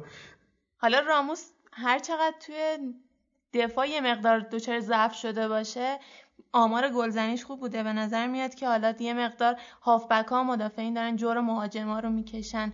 از سولاری هم گفتیم این که حالا با برگشتن کم کم اسنسیو بیل تقریبا وینسیوس اگه می‌خواد بازی کنه بعد خودش رو نشون بده دیگه وگرنه دوباره میره رو نیمکت. اون آسنسیو هم خیلی فراز نشیب داره. بازیش به دل آدم میشینه وقتی که خوبه. ولی بدش خیلیه. اصلا نمیشه روش سرمایه گذاری کرد به عنوان نفر اول. پرز اشتباه کرد. گفت ما یه فوق ستاره به نام آسنسیو داریم تیمو می‌تونیم حول آسنسیو بچینیم. این خرید نکردنش چون من خودم یه اعتقاد دارم. اینه که بعضی تیما اون موتور قوه متحرکش متحرکشون محرکه. قوه محرکشون تو یه قسمت از زمینه. مال رئال مادرید تو اون نوک خط حمله است. باید یا wing خوب داشته باشن یا مهاجم نوک قوی. مثلا تو یوونتوس اون بازیکنای دفاع مرکزی هاشن. الان بونوچی و کیلینی و برو عقب تا زمان کارناوارو عقبتر. این سیستم تو هر تیمی فرق می‌کنه. تو رئال باید یه وینگر یا مهاجم خوب اون جلو باشه. وقتی نباشه شما انگار یه خلأ دارید تو بازیت. ان نیمار رو می‌خرن دیگه. ایشالله می‌خرن که بدتر میشه. نیمار هم کسی نیست که این کارو انجام نیمار هم بده کسی نیست. اگه خب واقعا باشه، منم. که خیلی از موفقیت رئال خوشحال نمیشم. والا من بنزما رو خیلی بیشتر دوست دارم تا نیمار رو. با اینکه بنزما فیلم داره ها که اینجا داره بازی می‌کنه ولی خب هست دیگه. نه اصلا بحث فیلم و اینا شوخیه. بنزما به شدت آدم باهوشیه و بازیشو دوست دارم. آرزون بود یه همچین کسی بغل لوکاکو مثلا واسه تو منچستر بازی کنه. آره. بنده خدا اصلا یه تایمی این اول فصل یادش رفته بود خودش کیه اون شخصیت اصلیش چیه. اونقدر رفته بود به خاطر کریس محو شده بود از بازی بازی بدون توپ انجام داده بود. ولی کم کم داره برمیگرده. دوتا بریس کرده خیلی خوبه. دو تا چیکار کرده؟ بریس. یعنی چی؟ د- دبل کرده دوتا گل زده. ردیفه. خیلی خب بریم سراغ بازی بعدی لالیگا و بازی بارسلونا. بریم سراغ بازی بارسا ژیرونا. که دو هیچ بارسا برد. ولی خب چیزی که مشهود بود این بود که زوج پیکه و لانگله تو مرکز دفاع ضعف داشت. توی نبردهای هوایی مخصوصا. برنامه ژیرونا هم همین بود دقیقا ولی خب زورش نرسید. بعد اینکه 5 3 2 ژیرونا موفق نشد. دلیلش هم این بود که مسی و کوتینیو اکثر دقایق پشت مدافعا جاگیری می‌کردن سرگرم می‌کردن و یه bug ی توی box ایجاد می‌کردن. برعکس پلن هجومی ژیرونا که برنامهش نبردهای هوایی و سانتر بود بارسا سعی می‌کرد که با پاسای پی در پی دچار اشتباه کنه ژیرونا رو. یعنی موقعی که مسی یا کوتینیو صاحب توپ می‌شدن سه یا چهار تا بازیکن حتی وارد محوطه جریمه ژیرونا می‌شدن که باعث می‌شد دفاع دفاع ژیرونا باز بشه. که بیشتر این اوقات هم توپ برای خود مسی یا فرستنده توپ یا ویدال کاتبک می‌شد یا توپ پشت مدافع ارسال می‌شد که بعضی از این توپ هم باز کاتبک می‌شد برای اون بازیکنهایی که زده بودن توی محوطه و بین مدافع جاگیری کرده بودن. آره اتفاقی که تو بارسا میفته اینه که از فضای محوطه جریمه بیشترین استفاده رو می‌برن. الان مثلا 5 تا دفاع ژیرونا و سه تا هافبک دفاعیشون میشن هشت بازیکن مدافع داخل محوطه و جلوی محوطه. بهترین راه برای باز کردن یه منفذ یه گپ توی محوطه همینه که توی اون فضا بازیکنان رو جمع کنی و تیکه پارشون کنی. هم جداشون کنی یه فضا ایجاد بشه و مسلما وقتی این حجم از بازیکن تو می‌زنه توی محوطه قرار می‌گیره و بین اینا هوشمندانه جایگیری می‌کنه فضایی که باز بشه مسلما یه بازیکن هم اونجاست. در واقع سرگرمشون کنی. احسنت.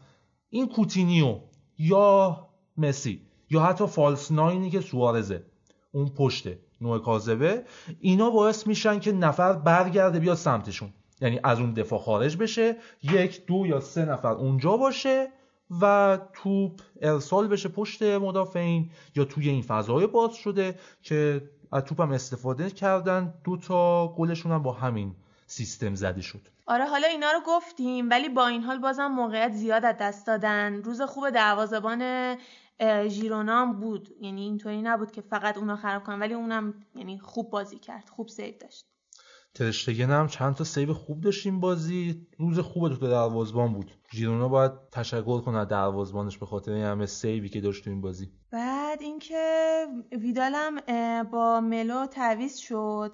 ملو توی سرعت دادن به بازی ضعف داره یعنی ویژگیهایی داره که ژاوی داشت. دقیقا بعد از رفتن ژاوی خریدنش که بتونه دقیقا همون کاری که می‌خواد انجام بده. ولی خب سبک بازی جوریه که واسه بارسا پذیرفته نیست یه مقدار.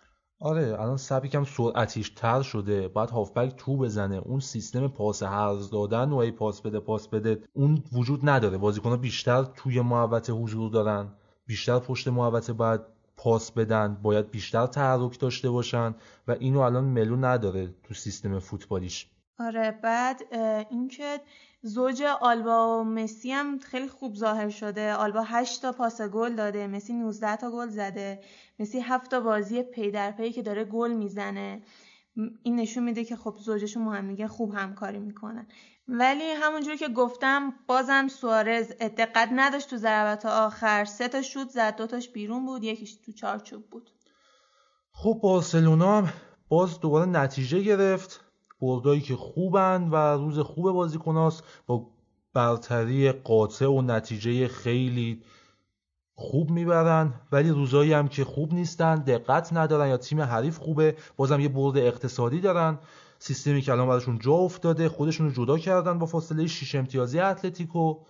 دارن آماده میشن برای جشن قهرمانیشون و کم کم چیزی هم اینجا بگم. چی؟ وارم که اصلا واسهشون کاری نمی‌کنه. یعنی همه باشون دوستن دیگه توی تیم داوری آره تو لالیگا با بارسا دوستن تو چمپیونز لیگ با رئال دوستن. نه اصلا همچین چیزی نیست. آره آره نه نه. همه تو کی مدرک داوری گرفت؟ ماجرای نانی نه صرف همه هادی کی مدرک داوری گرفت؟ ما هممون داریم. کل فامیل مدرک داوری داریم. مرسی. خب این بازی هم تموم شد. بریم سراغ اتلتیکو. اتلتیکو هم این بازی با ختافه بازی کرد. ختافه که ششم جدول بود و یکم اومده بود اتلتیکو رو اذیت بکنه نیمه اول. یکم زورشون به همدیگه نتونست بچربه. وسط زمین بازی اداره می‌شد کسل کننده بود. اتلتیکو ولی خب دو هیچ برد بازی رو ساول نیگز و کالینیچ هم که از مصدومیت برگشته بودن این بازی بودن. ساول نیگز دقیقا جانشین کوکه شده بود. کوکه که بازی قبل مصدوم شد. و این بازی هم نبود. حالا خبر رسمی هم نیومده که چند وقت نیستش. سیستم تهاجمی بارسا که براتون توضیح دادیم. حالا سیستم تهاجمی اتلتیکو مادرید تو این بازی هم تقریبا یه چیزی تو همون مایا بود. توماس پشت محوطه ثابت توپ می‌شد. این توپا رو با پاس بین مدافعین یا پشت مدافعین سعی می‌کرد برای مهاجما بفرسته که گل گریزمن دقیقا به همین شکل. بعد از دو تا پاس توماس به ثمر رسید و گل دومم که سول نیگوه زد. بازم همین سبک بود و یه برگشت توپ اتفاق افتاد و گل شد. گودین هم که متاسفانه عضله پای راستش گرفت وسط بازی با خوانفران تعویض شد و لوکاس هرناندز اومد دفاع وسط بازی کرد. تیم خطافم دقیقه آخر بازی بود. دو تا کارت قرمز گرفتن و بازی نه نفره شد. آره حالا مارتینز هم که به صورت قرضی رفت تا آخر فصل به موناکو آره حالا اون توماسی هم که گفتی توی کنفرانس بعد از بازی سیمونه گفته که چقدر شگفت انگیزه و در حال پیشرفته. اونقدر خوبه که می‌تونه تیمای شهر منچستر بازی کنه. نمایشش هم امیدوار کننده بوده. بعد این مربیشون بود اسکار اورتگا. 60 سالش بنده خدا. دو سه روز پیش به جرم آزار جنسی گرفتنش بازداشتش کردن. حالا نمی‌دونم چی شد ولی فردا پس فرداشم آزاد شد. اینم اتلتیکومون بود. فکر کنم دیگه تموم شد داستان. بریم سراغ سری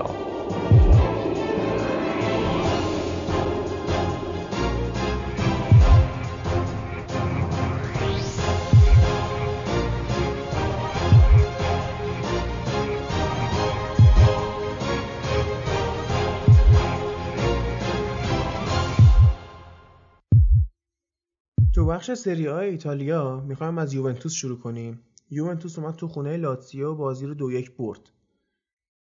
اما به جای اینکه ما خودمون خیلی روی یوونتوس مانو بدیم دوستمون امین از پادکست جوکاتوره یه فایلی برای من فرستاد.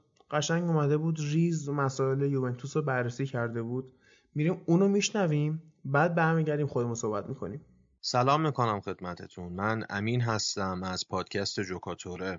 اگه بخوام در مورد یوونتوس و عملکرد مجموعه تو نیم فصلی که حالا گذشت و مخصوصا دو سه تا بازی که بعد از نیم فصل یوونتوس داره انجام میده صحبت بکنم می‌تونم ارجاع بدم به همون گفته هایی که تو پادکست خودمون در موردش حرف زدیم اتفاقاتی که پیرامون تیم افتاده. ببینید اگر بخوایم به صورت دقیق تر در مورد دو سه تا بازی اخیر یوونتوس صحبت بکنیم بازی لاتسیو و یوونتوس و بازی که تو کوپا ایتالیا داشتیم با آتالانتا. چیزی که مشخصه اینه که تیم از حالت نظم و هارمونی که ما انتظار داشتیم اون یوونتوسی که تو دو سه سال قبل دیده بودیم دور شده. دیگه اون هارمونی و نظم لازم رو تیم نداره. تو پادکست خودمون در موردش زیاد صحبت کردیم. های مختلفی می‌تونه دخیل باشه از نقش مستقیم مربی. تا افت بازیکنها یا حتی بدنسازی تیم تو پیشفصل. می‌تونه همه اینا ارتباط داشته باشه با نتیجه که تیم الان داره می‌گیره. ولی چیزی که واقعا به شکل خیلی بولد ما داریم می‌بینیم و داریم تجربهش می‌کنیم اینه که انگار افسار تیم از دست مربی در رفته. یه چند سری اتفاقات افتاد تو این دو سه سال اخیر. مخصوصا ناکامی که تو دو فصل یوونتوس تو فینال Champions League داشت و اتفاقات بعدش و اتفاقات پیش فصل که خرید رونالدو بود و سیاست های باشگاه رو به ما نشون می‌داد که تقریبا آنیلی و کادر مدیریتی و فنی تیم تمرکزشون رو می‌خوان بذارن برای فتح Champions League. ما تو پادکست خودمون هم بهش اشاره کردیم که ممکنه این فصل به این نقطه برسه تیم که همه چیز رو فدای گرفتن Champions League بکنه. حتی ممکنه لیگ رو از دست بده بی خیال نتیجه گیری تو لیگ بشه یا حتی بیاد کوپا ایتالیا رو از دست بده فدای لیگ بکنه. چیزی که مشخص بود این بود که الگری داره یه سیستم شناور رو تو تیم پیاده می‌کنه تا ترکیب ایده‌آلش رو تو Champions League به دست بیاره. ولی خب چیزی که مشخص شد اینه که ما کوپا ایتالیا رو از دست دادیم. و تو Champions League تو دور گروهی هم نتونستیم اون چیزی که ما مد نظر داشتیم رو به دست بیاریم. باخت عجیب و غریبی که به منچستر دادیم تو بازی که واقعا سر بودیم و می‌تونستیم به راحتی پیروز بشیم. ولی بازی خونی مورینیو و دوتا تعویزی که کرد و وردن فلینی و ماتا باعث شد که بازی کاملا برگرده و اونو ببازیم. و یا حتی بازی یانگ بویز که عجیب بود اون بازی هم که اونم از دست دادیم. و تو خونه تیم یانگ بویز باختیم. ولی اتفاقی که تو رقابت های داخلی ایتالیا داره میفته و داره به سر یوونتوس میاد اینطور راحت اگه بخوام بگم کیفیت پایین لیگ ایتالیا تو این چند سال اخیر امسال رو مد نظرم نیست. امسال یکم تغییر داشتیم. این کیفیت پایین باعث شده که یوونتوس خودش رو از رقبایی که حالا می‌تونیم براش متصور بشیم جدا بکنه. رقبایی مثل میلان مثل اینتر مثل لاتسیو مثل ناپولی حتی مثل آتالانتا این اختلاف کیفی و اختلاف سطح تیم باعث شده که یوونتوس خیلی فاصله بندازه نه تنها توی این فصل و امتیازاتی که به دست آورده. به شکل یک کلاس کاری منظورمه. خودش رو جدا بکنه و به شکل خیلی عجیب غریبی فاصله بیفته بین تیم اول ایتالیا و تیم های بعدی. همین اختلاف کیفیت باعث میشه که تیم انگیزش رو از دست بده. انگیزه لازم رو برای رقابت تو لیگ های داخلی مثل سری آ یا حالا کوپا ایتالیا نداشته باشه. به شکل خیلی مستقیم اگه بخوام اشاره بکنم بازی لاتسیو و یوونتوس تو هفته دوم نیم فصل دوم یه بازی یک طرفه بود از سمت لاتسیو. خیلی عجیب بود. یوونتوس داشت به شکل اتوبوسی دفاع می‌کرد. نیمه اول بعد از حدود فکر کنم از سال 2003 2004 دیگه میشه حدودا 16 سال 15 سال این سابقه نداشت که یوونتوس تو یک بازی هیچ شوتی نداشته باشه. نه تنها شوت در چارچوب هیچ شوتی هیچ اقدام به شوتی نداشته باشه یوونتوس. و این خیلی عجیب بود و مسلما متهمای اصلی در اولویت اگه بخوایم بگیم مربی هست بازیکنها هستند و ترکیبی که مربی داره از اون استفاده می‌کنه. حالا برمیگردم در مورد این ترکیبم صحبت می‌کنم. ولی به بازی آتالانتا هم می‌خوام اشاره بکنم. بازی که ما در مقابل آتالانتا تو کوپا ایتالیا داشتیم اصلا یکی از ضعیفترین بازیهایی بود که من از یوونتوس دیده بودم. هیچ حرفی برای گفتن نداشتیم. بازیکنها گیج بودن تو زمین. نمی‌دونستن باید چی کار بکنن. مربی از همه مهمتر مربی عصبی بود. مشخص نیست. آخه یک بازی حسوی ساده است دیگه. حالا انتقاد می‌کنیم. اینم من می‌خوام بهش اشاره بکنم. انتقاد ما نسبت به مربی و مجموعه مجموعه فنی تیم به خاطر این نیست که حالا ما یه دونه جام حذفی رو از دست دادیم. نه. یوونتوس سالها جام حذفی کسب کرده و سالها هم حذف شده. هیچ مشکلی از یعنی در مورد از دست دادن کاپ نداریم. مشکل ما و بزرگترین انتقادی که ما داریم مطرح می‌کنیم روی کرد اون نگرش مربی و الگری هست که داره به تیم تزریق می‌کنه و تزریق کرده تو این چند سال اخیر. مربی که ثبات تاکتیکی نداره. ما از سال 2005 اگر مرور بکنیم 2015 حوض می‌خوام اگر مرور بکنیم می‌بینیم که یک سیستمی رو در پیش گرفته تا یه جایی از لیگ پیش رفته و وقتی به مشکل خورده تازه اونجا بوده که سیستم رو تغییر داده و آزمون خطا کرده. بازیکنهای زیادی رو آورده حذف کرده. حالا از 2015 352 بازی می‌کرد.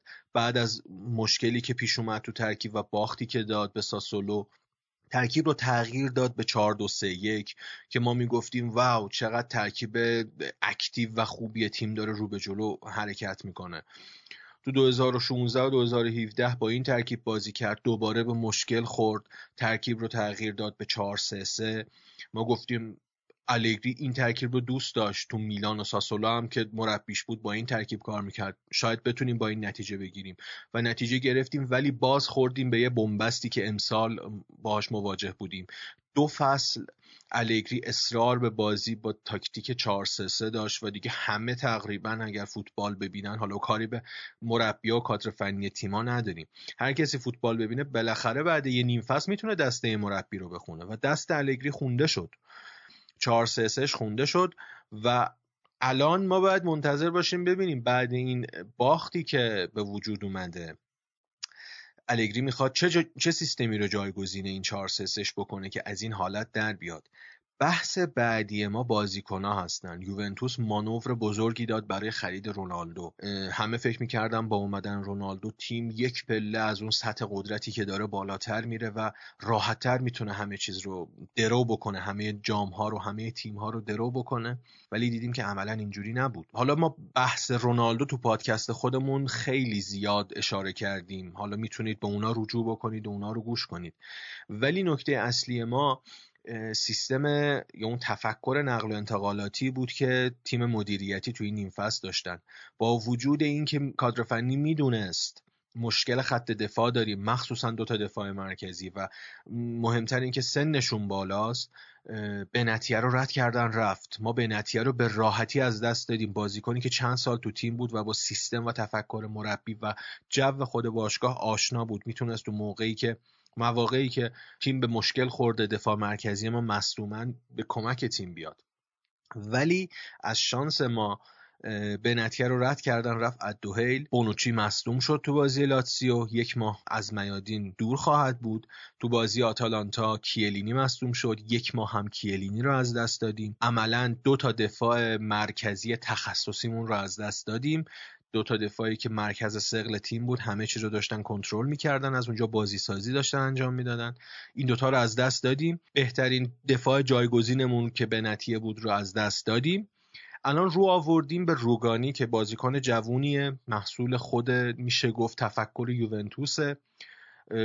اومده به تیم اول داره دفاع, دفاع مرکزی بازی می‌کنه. و چیزی که تو بازی آتالانتا مشاهده شد اینه که خریدی که تو این فصل داشتن خرید مارتین کاسرس که از لاتسیو گرفتن به شکل قرضی اعتماد نداره مربی که اونو بیاره تو دفاع مرکزی بازی بازیش بده. خب سوالی که پیش میاد اینه که آقای الگری اگر اعتماد نداری به بازیکن چرا میخریش؟ اگر اعتماد به بازیکن دیگه ای نداری چرا بنتیه رو از دست میدی؟ و همچین سوالایی ما تو بازی آتالانتا از جایی که ضربه خوردیم مرکز دفاعمون بود دیگه. دیشیلیو که اومده بود جای کیلینی داشت بازی می‌کرد سوتی داد. یه پاس رو به عقب خیلی راحت داد به زاپاتا و زاپاتا هم دریبل کرد و گل کرد. بحث خیلی زیاده در مورد عمل کرده یوونتوس.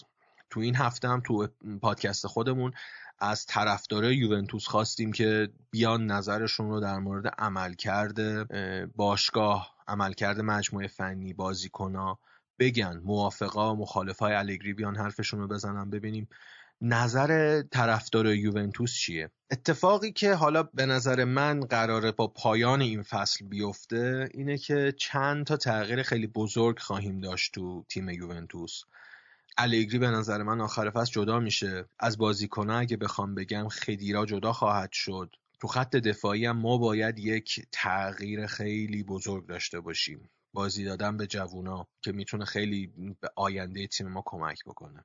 در مورد این انتقاداتی که حالا مطرح شد ناراحتی طرفدارا بعد از الگری و نوع ترکیبی که داره میچینه نسبت به یکی دو تا اتفاق تو تیمه و اونم بازی کردن خدیراست که این دوست عزیز این استاد بزرگوار که الگری اون رو به مارکیزیو ترجیح داد و مارکیزیو رو اول فصل رد کرد و رفت به زنیت داریم می‌بینیم که اشتباهات محاسباتی الگری چقدر داره به ضرر تیم تموم میشه. من مطمئنم اگر مارکیزیو بود می‌تونست تو این موقع تو این شرایط بحرانی که تیم داره واردش میشه تیم رو جمع بکنه و خیلی خیلی به تیم کمک بکنه. ولی خب حرف و نقد همیشه هست. ما می‌تونیم بشینیم بیرون گود و بگیم لنگش کن و از شرایط داخل تیم خبر نداریم. ولی اون چیزی که ما از مرور و مشاهده هر بازی به دست میاریم اینه که تیم حال و روز خوشی نداره و هرچه زودتر الگری و تیم مدیریت باشگاه باید فکری به حال ترمیم مشکلات تیم بکنن. کوتاه می‌کنم قصه رو در مورد یوونتوس. حالا اگر دوست داشتید می‌تونید بیاید به پادکست جوکاتوره گوش بدید که به صورت تخصصی داریم در مورد یوونتوس صحبت می‌کنیم. و ممنونم از برای بچه های فوتبال لب. که این فرصت رو دادن در مورد تیم یوونتوس اتفاقاتش صحبت بکنیم. دمتون گرم. انشالله فرصتی پیش بیاد دوباره با هم صحبت بکنیم. خب امید یوونتوس چجوری اومد لاتزیو رو برد؟ مثل اینکه تو نیمه اول لاتزیو خیلی خوب بوده. خیلی خوبم ایشون برتر فوق العاده بود. اینا سیستمی که داشتن یه مثلث کنار دیشیلیو و بنتانکور چیدن. یعنی همین دوست عزیزمون آقای میلینکوویچ ساویچ لولیچ و کوره‌آ. اینا اونقدر از اینجا نفوذ کردن. این دیشیلیو من فکر کنم دو سه تا اپیزود قبل بود. گفتم یه فرد احمقه. و تو نبود کانسلو که مصدوم بود. پیانیچ هم مصدوم بود مانجوکیچ هم مصدوم بود چیه؟ کیلینی هم رو نیمکت بود. حالا تو نبود این کانسلو دیشیلیو بازی کرد و خیلی اونجا آزار دادن اینو. یعنی اصلا تو جریان بازی نبود. هم دور خورد هم دریبلش کردن. همین که خودش نتونست نفوذ کنه. تو اپیزودهای قبلی در مورد این پیوت صحبت کرده بودیم. نمونه بارزش هم همین پیانیچ بود. پیانیچی که مصدوم جایگزینش امر جانه تو این ترکیب. خیلی که جواب نمیده اصلا. این امر جان هم بخش دفاعی رو حالا میشه گفت خوب ساپورت می‌کنه. بازم اونجا باگ داره ولی خوب ساپورت می‌کنه. ولی تو بخش طراحی حملات واقعا ضعیفه. و وقتی این نفر اون جلو حذف میشه رابطه یعنی اون خط واصل بین هافبک و خط دفاعشون از بین میره. توپ ها منتقل نمیشه. توپی هم که منتقل نشه توپ همونجا میمونه دوباره پس گرفته میشه و دوباره حمله لاتزیو رو شاهدیم. این کامل جریان نیمه اول بود. لاتزیو فشار خودش رو داشت. یوونتوس نتونست از زیر فشار خارج بشه و همین سبک ادامه پیدا کرد. نیمه دوم فقط با یه تعویض کانسلوی که برگشت اومد و اتفاقی که کریس گل زد تونستن این بازی رو ببرن. حالا این کریس رونالدو مثل اینکه داره خریدش واسه یوونتوس یه مقدار backfire می‌کنه. همینجوری که امین گفت اینا اومدن تمرکزشون رو از روی سری آ برداشتن چون فکر می‌کردن خیلی راحت می‌تونن قهرمان شن. سری آ رو به یه حالت تمرین تبدیل کردن برای چمپیونز لیگ. اما حالا تو این بازی بونوچی مصدوم بود.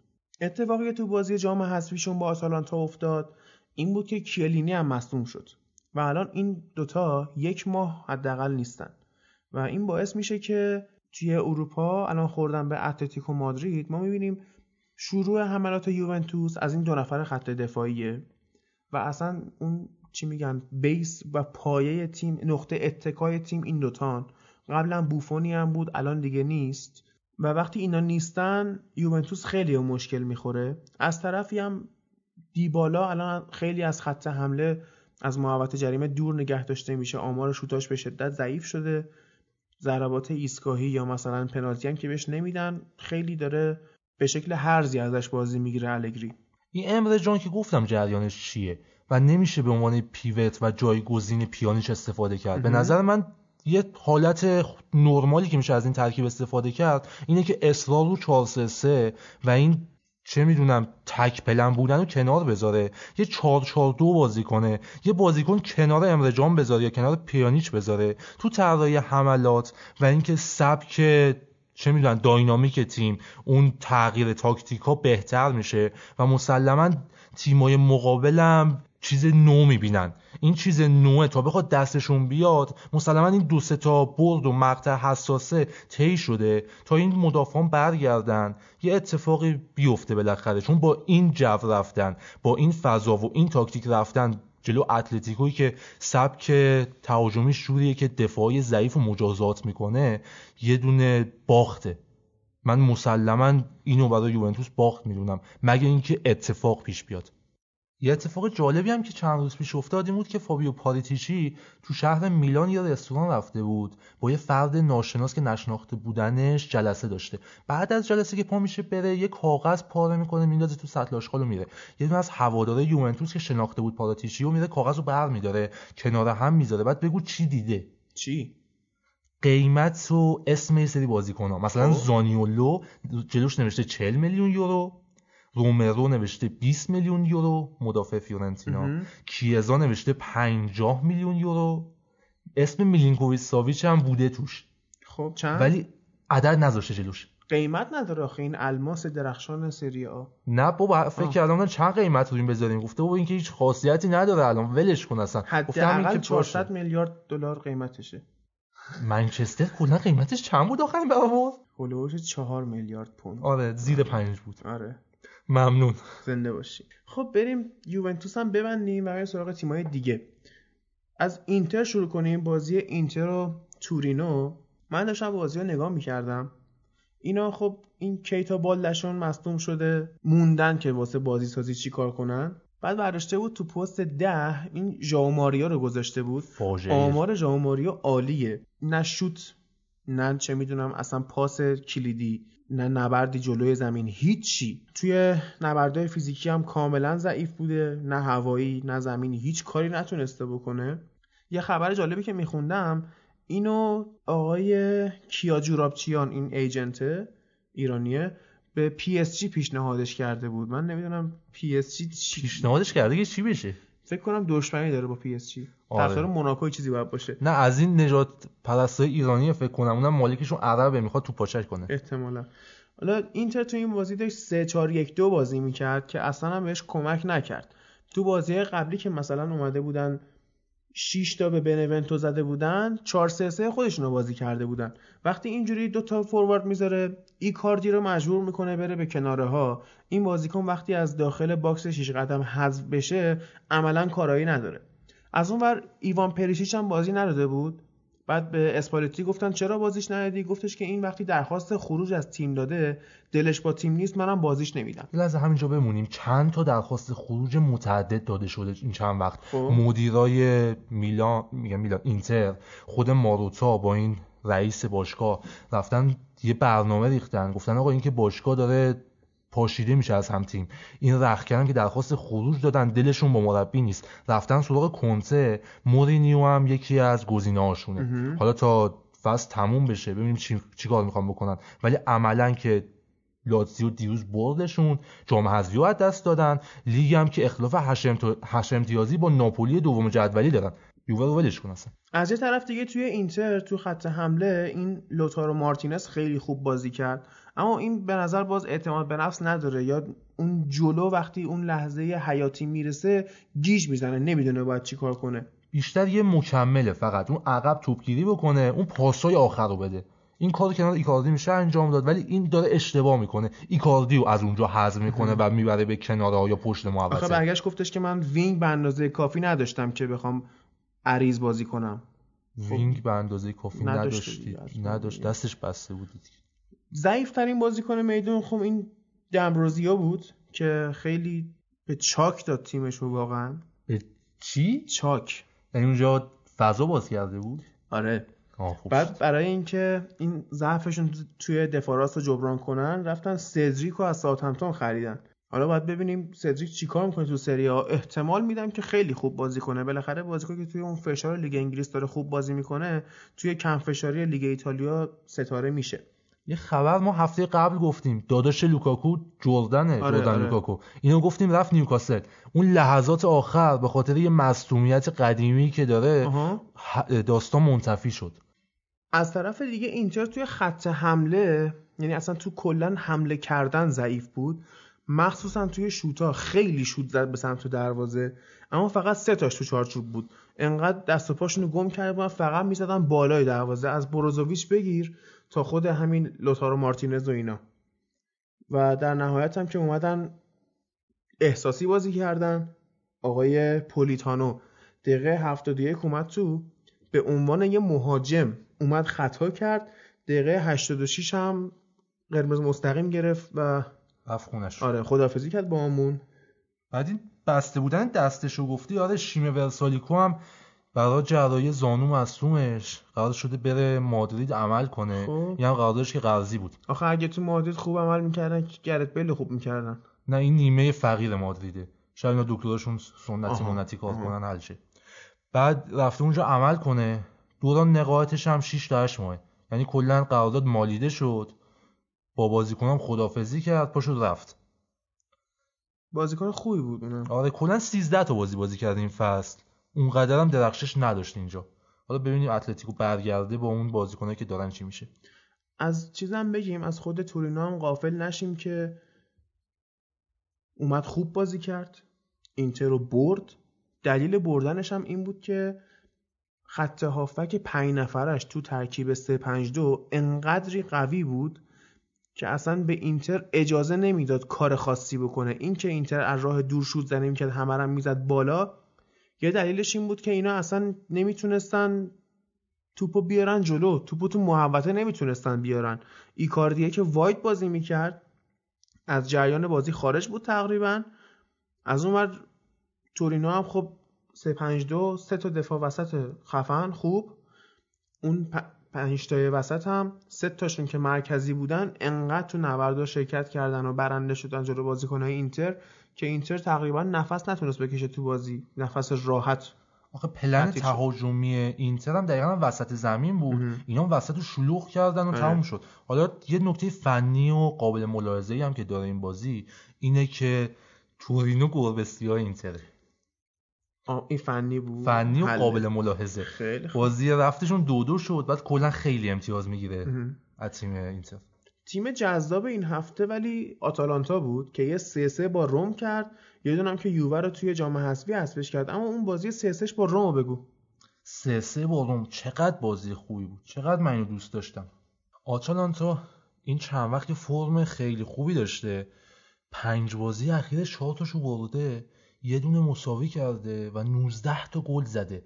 با احتساب این بازی جلوی یوونتوس تو جام حذفیشون. این فرم خوب و امیدوارم گاسپرینی و تیمش ادامه بدن.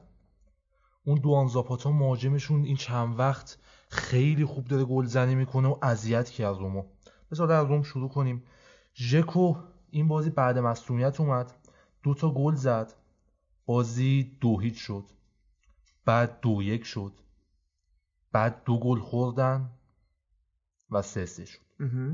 این سه سه دقیقا همون چیزی بود که نیم فصل اول اتفاق افتاد ولی برعکس.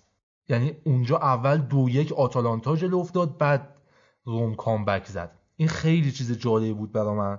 بعد این ژکوه که برگشت یه نفس تازه‌ای به این خط حمله جوون و بی تجربه روم داد که پر وینگر بود ولی مهاجم نوک سنت فوروارد و تارگت نداشتن. یعنی اون باید باشه دیگه. آره اون باید باشه. مثلا تو فوتبال ایتالیایی که بیشتر اون سیستم کلاسیک رو دارن دنبال می‌کنن تا سیستم بدون مهاجم و شناور و اینا. اینم بود و دو گلم که زد.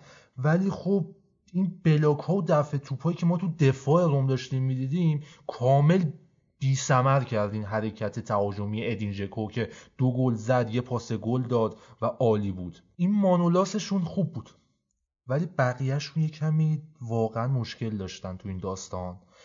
و تمرکز رو من بیشتر رو حرکات از کناره, کناره ها و تمرکز و سرعت wing back ها و وینگراش بود. جواب داد ولی خب واقعا آتالانتا فرمش خیلی خوبه این چند وقت. تو اگه نگاه کنی این آلخاندرو گومزشون منافده مش شد این بازی. دو تا پاس گل داد. واقعا یه چیز یعنی بهترین ابزار ممکن برای اجرای اون نفر جلو 352 اینو کنار دوان زاپاتا میشه گفت عامل این بردا و این موفقیت های آتالانتا بودن. حالا گاسپرینی چند وقته که تو اینتر بود موفق نبود. ولی الان موفق نشون میده. این دو حالت داره. یا واقعا تیم خوبی ساخته با توجه به ابزاراش یا اینکه نه. این هنوز ناشناخته است ترکیب جدیدش. و یکم زمان می‌بره تا مشخص بشه کدوم یکی از این داستان عامل این نتایج خوب آتالانتاست. حالا چیزی هم که بود این کارسدورپ بود. دفاع راست این بازی روم. خب این 23 ساله است از فاینورد آوردنش پارسال اومد. پارسال فکر کنم کلا یه 70 80 دقیقه بازی کرد. ولی این بازی چهار تا گذاشتنش تو بازی این بازی هم یکی عوامل فاجعه همین اتفاق این سه سه خود کارسدورپ بود. بعدش فلورنزی آورد تو زمین که حل کنه داستانو ولی نشد. اولسن هم سر یکی از گز... سر یکی از گلا تاثیرگذار بود اشتباه کرد. اینا همه دست به دست هم داد. تا آتالانتا فاجعه کامبک رو بزنه و اون بازی جلو یوونتوسشون هم که اصلا بماند چی شد. آره بازی جلو یوونتوسشون خیلی خوب بود ولی بیایم اینوری به قضیه نگاه کنیم که ما هی گفتیم آتالانتا خوبه و اینا. آتالانتا خوبه اما روم دیگه اون روم سابق نیست. آره همین منچی مدیرشون. تنها نفریه که تو کادر مدیریت و مالک تیم موافقه که دی فرانچسکو باقی بمونه به عنوان سرمربی.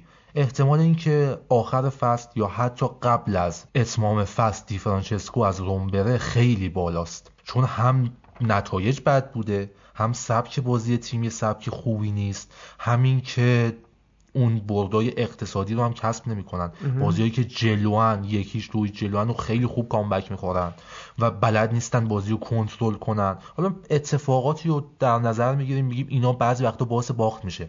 ولی اینکه شما تو تموم بازی ها یا حداقل یه آمار بالایی از بازی ها نتونی اون نفری باشی که بازی رو کنترل می‌کنه این مسلما یه چیز بدیه. حداقل برای رومی که پارسال خیلی بولد بود بازیش.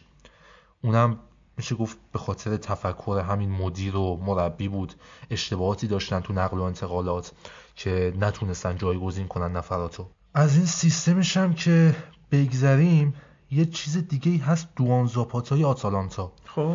این واقعا داره عالی بازی می‌کنه. هشت بازی داره پشت سر هم گل می‌زنه. 15 تا بازی تو نه بازی اخیر تو همه همه مسابقات. آره. اینا رو داره سریا و کوپا بعد بازی قبلیش هم پوکر کرد. چهار تا بازی تو چهار تا گل تو یه بازی زد. این برای یه مهاجمی که تو آتالانتا بازی می‌کنه نفر پشت سرش نفر خوبی نیست یه آمار فوق العاده است. حالا درست این بازی هم یه پنالتی از دست داد. پنالتی که وی آر گرفت دیدی یا نه. آره. اونو از دست داد. ولی خب یک دقیقه یا دو دقیقه بعدش اومد گل زد. به شدت بازیکن خوبیه. خب چیز دیگه نموند. یه چیزی میشه گفت این که از این گلزنای خوب تو سری آ این فصل بوده. یکیش هم که آقای پیاتک بود که علا رقم این که به نظر من می‌تونست بره تیمای بزرگتر میلان رو انتخاب کرد. شاید به خاطر اینکه اونجا می‌دونست تضمینی فیکسه. بالاخره تو همون لیگ خودش توی یه تیم دیگه اومده بیشتر گلزنی کرده بیشتر دیده شده. هرچند که اگر میلان بخواد به همین روند نتایج نتایجش توی لیگ ادامه بده حتی ممکنه همین آخر فصل هم پیاتکو از دست بدن. آره خب بالاخره برای درآمد خودشون باید برنامه داشته باشن و یا باید Champions League برن یا خدافظی کنن با این نفراتشون. حالا هیگوینی که از دست دادن به خاطر همین مسئله بود و باکایوکویی هم که الان قرضی اینجاست. باید یه عامل باشه که پول بیاره تو این ترکیب و اون فرپلی مالی و بالانس مالی رو رعایت بکنه و بازیکن بتونن نگه دارن. حالا بازی بعدی روم هم اتفاقا جلو همین میلانه. کریستانته و انزونزی هم پنج کارته شدن نیستن. ببینیم پیاتک چیکار می‌کنه با روم اما بریم سر ناپولی و میلان که بازی سف سف شد اما نکات زیادی داشت. تو بازی میلان ناپولی طرفدار خورده اومدن از کولیبالی دلجویی کردن بابت توهین نجات پرستانه که تو بازی با اینتر بهش شده بود. اما خب خود بازی سف سف شد. دو تیم کلا توی اشتباهات بودن. یعنی مخصوصا میلان توی پاسکاریاشون تو وسط زمین. اون سیستم پاسکاری اشتباه وسط زمین میلان خیلی سیستم خوبی اصلا دوستش داشتم. چرا؟ الان داری تیکه میندازی یا داری؟ دارم تیکه میندازم. الان من دوست دارم پاسای اشتباه میلانو لابد دیگه. آخه اصلا واقعا چی بگم؟ من خودم طرفدار میلان بودم. یعنی طرفدار نه دوستش داشتم این ترکیبو. از زمان پیپو اینزاگی و اون داستانای دوست عزیز اون سیدولف و خود آقای گتوزو و دیدا و کافو و همشون. خب؟ اون نستا بود. باش خب. مالدینی مالدینی چه تیمی بود؟ بعد اون دختره که هفته پیش اومده بود می‌گفت من بازیکنه ناپولی خوشگل می‌بینم. والا مالدینی خوش به حالش. مالدینی همین الان با 40 خورده ای سال سن. خدایی از این نیمار و امپاپه و کاوانی و این پوگبا و پری... پریرا و همشون قشنگتره. خیلی دوستش دارم. خوش به حالش که عقل این هفته رفت ناپل و آها، آها. به وسال اون بازیکن‌ها برسه ایشالله برسه دیگه. آقا این افت هاکان چالهانوغلو و عدم هماهنگی بازیکن‌ها با پاکتا اینا باعث شد که پاسای اشتباه میلان تو زمین زیاد بشه. بعد فرانکسیا رو که نگاه بکنی اون ریتم حرکتی میلان رو می‌گیره. این پاسای کوتاه و اکثرا در عرض و رو به عقبش باعث میشه سرعت انتقال توپ بیاد پایین و مسلما سرعت که پایین بیاد فضا برای پرسینگ بالا میره. بعد پوشش رویز و زیلینسکی اونقدر بالا بود که اینا تونستن کنترل کنن. اون بازیکنهای وسط زمین و و پاسکاری هم که کنترل شد و نهایتا این چیزی شد که می‌بینین. بعد ناپولی هم این بازی برنامه خاصی آره حمله نداشت. بین دقیقه 60 تا 70 بود حدودا. یه سری سانتر و حرکت از کنارها داشتن. این اینسینیه که همون با کولیبالی محروم شده بود با, با هم برگشتن و کوین مالکوی و با دریس مرتنز اینا نفراتی بودن که پایه‌ریزی حملات رو انجام می‌دادن. دو تا موقعیت ایجاد شد که دوناروما super save داشت و واقعا عالی چه بود. عجب. چه عجب و گفتی یا آمار دارم. ده تا بازی اول فصلش بود هی بنده خدا رو خب، خب. اذیت کردید. گفتید بدون clean sheet بدون clean sheet. جواب داد. تو 13 بازی اخیرش هفت کلین شیت داشته. بعضی از آدما مثل درختن. کود نیاز احتیاج دارن به کود دارن. بله، آره. این درس رو تو زندگیتون داشته باشید. به قول استاد این نکته ها رو از داداشت داشته باش. این حملات دامنه داره ناپولی تو دقایق ابتدای نیمه همون بین ش- حدود 60 باز شد این بازی کم به تعادل کشیده بشه چون میلان تا اون موقعی کم حمله داشت. ولی اونا آوردن بازی رو یه وری کردن. تش هم به چیز خیلی جالبی نرسیدیم. یه وری؟ یه سمته یه چی بهش یه؟ گله. یه گله آره آره ببخشید. یه وری؟ نه ولش. کن. تعویضا این بازی تعویض خاصی نداشت. فقط این پیاته که اولین بازیش رو انجام داد. یه خطای هندی هم کردیم فابیان رویز و اخراج شد. چی بود اون داستانش؟ والا خطا هند دقیقه 92 بود. خب. عکسایی که توییتر خود باشگاه ناپولی گذاشته بود این نشون می‌داد که پاش بوده. جایی که توپ برخورد کرد و قرمز شده حتی. حالا نمیش... چجوری دستشو؟ نمی‌دونم. ش... مشکوک بود. توپ. یعنی ما چیز نداشتیم. دوربین اونجا زوم نبود که نشون بده قشنگ. اونجای طرف که دوربین نمی‌ذارن که.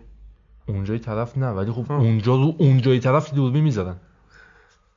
باش. دوربین زوم می‌کنه اونجا یا نه؟ اون- اونجا مشخص نبود برنامه چی شده و داستان چیه. این داورم اخراج کرد خیلی سر صدا کرد.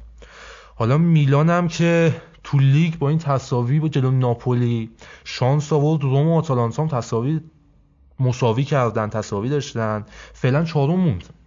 ولی خب چهارمیش خیلی تو خطره. و اگه چهارم نشن خیلی هم مشکل خب داره. از اون ور یه خدمتی هم به یوونتوس کرد که علا رقم این که یوونتوس این روزا خوب نتیجه نمی‌گیره حالا ضعیف می‌بره و اینا. آره آره. ناپولی یه ذره نگرش داشت که این یوونتوس خیالش از این فاصله راحت بمونه. اما بریم سر جام حذفیشون که پیاتک اومد دو تا گل به ناپولی زد. آره پیاتکه خیلی خوب بازی کرد. یه دوتا شوت زد دوتا گل. چه گلای خوبی قشنگ. زد. اولین شوتش که زد سمت دروازه گل قشنگ شد. واقعا لذت بردم ازش. ببینیم چی می‌خواد بشه تو این میلانه. این میلانی که الان رو فرم نیست. رو فرم هم نخواهد اومد با این جریان فرپلی مالی. گتوزو هم مربی خوبی نیست. خیلی با اوضاع بد شده برای با میلان همین چیز انتقالای قرضی و اینا باید کارشون را بندازن دیگه. بعد تفاوت هم نگاه, نگاه بکنیم توی این بازی خب اینا مساوی کردن تو لیگ بعد اینجا میلان دو هیچ برد. نشون میده که کلا تفاوت رو فقط پیاتک رقم زده انگار. مربیا کار خاصی نکردن. آره خب اصلا تعویضی هم که اتفاق افتاد همین بازی تو لیگشون پیاتک به جای کوترونه اومد تو بازی. کوترونه اصلا جا نیفتاده تو ترکیب.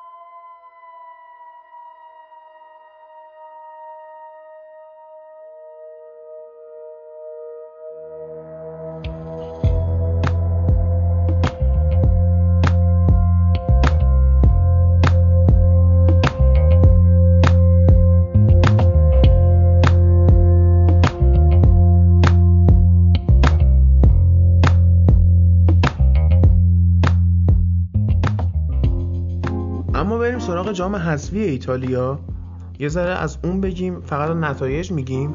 بعد جام حذفی انگلیس و اسپانیا رو الان نتایجش فقط بهتون میگیم و بعد میریم سراغ بوندسلیگا آلمان. توی جام حذفی ایتالیا کوپا ایتالیا خب یوونتوس که حذف شد شانس سگانه گرفتن و حداقل از دست داد. شاید فقط هم یگانه بگیره. میلان هم که گفتیم ناپولی رو برد. لاتزیو اینتر رو دو یک برد. اما بهترین نتیجه ممکن باخت هفته که روم به فیورنتینا بود که روم بار اولش هم نبود که هفت گل توی بازی می‌خوره. بار ششمش بود. و باید ببینیم که این به کجا می‌خواد بره. چند بار دیگه قراره 6 هفت تا بخوره. فعلا که آقای دی فرانچسکو داره به قهقرا میره. چیز زیاد جالبی هم نداره برای ارائه. خدا می‌دونه تشریح میشه. توی جام حذفی انگلستان FA Cup. خب گفتیم اونجا که منچستر یونایتد آرسنال رو برد. اما نتایج جالب این بود که مثلا تاتنهام به کریستال پالاس باخت FA Cup رو از دست داد وست هم یه تیم دیگه برتری دیگه به ویمبلدون باخت 4 2 اورتون به میلوال 3 2 باخت نیوکاسل به واتفورد باخت سیتی 5 تا به برنلی زد سوانسی داره کم کم OK میشه دوباره 4 تا زد به گیلینگام برد چلسی هم که سه تا به شفیلد ونزدی زد مرحله بعدی توی استنفورد بریج چلسی با یونایتد بازی می‌کنه. خیلی بازی سختیه. و میدلزبرو هم یا مثلا نیوپورت کاونتی یکی از این دوتا می‌خورن به منچستر سیتی. یکی از این سه تیم چلسی و یونایتد و سیتی احتمالا قهرمان FA Cup بشه دیگه. مثلا فکر نمی‌کنم کریستال پالاس بتونه بیاد این کارو بکنه. نه درصد شانس منچستر یونایتد و منچستر سیتی بالاتره. آره. چون بازی سی... یونایتد و چلسی تقریبا 70 80 درصد احتمال برد با یونایتده. اما توی کوپا دل ری اسپانیا هم که بخوایم نگاه کنیم چه نتایجی رقم خورده والنسیا خطافه رو برد بارسا با نتیجه 6 3 در مجموع سویا رو برد رئال 7 3 ژیرونا رو برد بتیس هم 4 2 اسپانیالو و حالا هنوز قرعه کشی نشده که کی به کی می‌خوره. این مرحله های بالاتر جامعه حذفی رو احتمالا با تحلیل بریم جلو. الان چیز خاصی نداره واسه گفتن. فعلا حالا تیما یه سریاشون یا جدی نمی‌گیرن یه سری ترکیب دوم می‌ذارن. یه سریاشون هم واقعا ضعیفن وا میدن. آره. یه طرفه میشه. آره. مرحله های بالاتر جذابتر میشه و اونجا حرفه‌ای تر پیگیری می‌کنیم. اما بریم سراغ بوندسلیگا آلمان.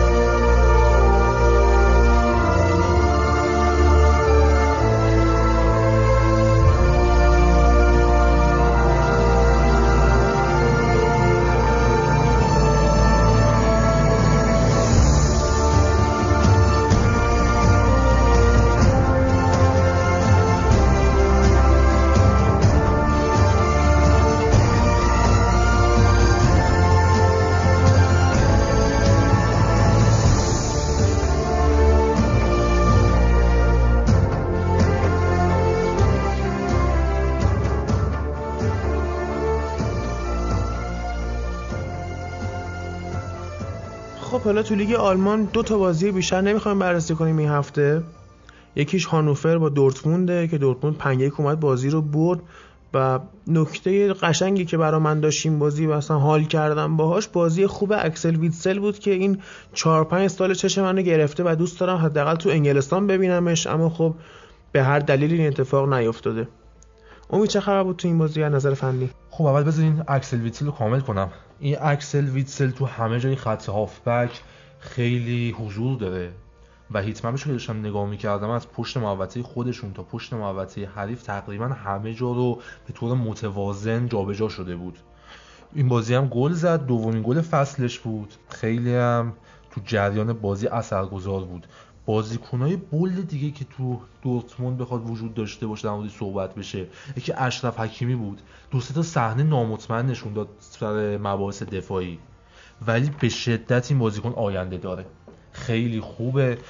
بازیکن تازه نفسیه خوش استایل خوش فکره. تو حملات خوب اضافه میشه.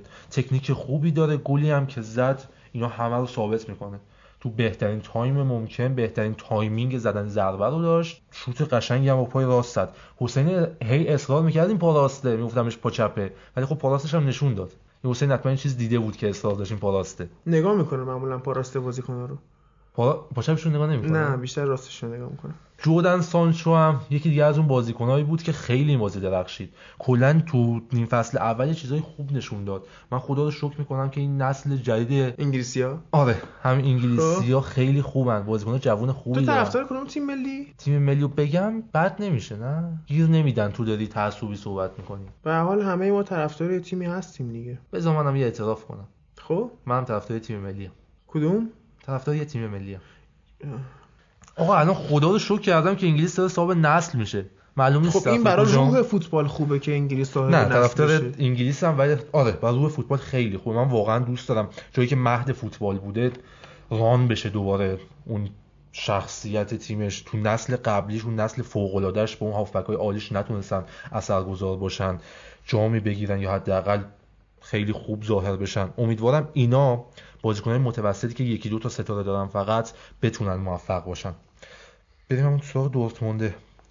این دفاع کناری و وینگرهای چپ و راستشون خیلی خوب با هم مچن این چپ و راست تیمه توازن داره. همین پیشک فکر کنم با رویس دیگه دو تا باقی مونده اون نسل 4 5 سال پیششونن. مال همه کلوب، آره. آره همه فروختشون رفتن. و اشرف حکیمی بغل با جیدن سانچو خیلی خوب دارن بازی می‌کنن. گوریرو هست جلوی پیشچک. اینا چهار تا بازی کنن که مداوم در حال رفت و آمدن. دارن جابجا میشن و یکم توازن دادن به اون دفاع و حمله. مخصوصا که اعتقاد دارن wing back های دو تیم با wing back های تیم بازیکنایی که توازن حمله دفاع رو تو زمین باعث برقراریش میشن. باعث برقرارش میشن. بله. کلمات رو یادم یه ذره. خب جمله رو واسه خود سخت می‌کنی خب؟ آره آره آره. بعد کوین ویمر یادته؟ بازیکن تاتنهام. تاتنهام. آره آره آره. آره این بنده خدا الان هانوفره. هانوفر هم 17 ام جدوله. شبیه تبعیدیا گفتی. از تاتنهام اومد رفت هانوفر. آره همین داشتم گفتم الان 17 ام جدول اوضاع خوبی ندارن 5 تا گل بازی خوردن از دورتموند. نمی‌دونم والا چی می‌خواد بشه جریانشون. این کوین آکپوگوما رو گرفتن از هوفنهایم 23 سالشه. نیکولاس مولر هم گرفتن. از فرانکفورت اومده فکر کنم. یه بازیکن خوش تکنیک و باهوش این بازی هم یه چیزایی نشون داد خودش ولی هنوز جا نیفتاده بود. یکم ضعف داشت. اینام که بگذریم این سیستم تهاجمی دورتموند اگه بهش دقت کنی خیلی پلن دارن برای انجامش. بازیکنایی که دارن بازیکنای خلاقی هن. از شوت پشت محوطه سر گل ویتسل بگیر تا حرکتی که خود اشرف حکیمی کرد و گلای دیگهشون. متنوع حمله می‌کنن دیگه در کل. آره. میانه زمینشون یه جورای قابلیت چند گانه بودن حملات رو بهشون میده. و اون جلو هم ماریو گومز و گوتزه گوتزه آره. ماریو گوتزه رو دارن که این گوتزه هم افت کرده. ولی خب رویس یه روند خوب گرفته. دیگه خبری از اون افت و مصومیت ها نیست و داره رو روال سابقش برمیگرده. این هفته که بیاد دورتموند با آینتراخت فرانکفورت بازی داره. فکر کنم راحت بتونن اون بازی رو ببرن.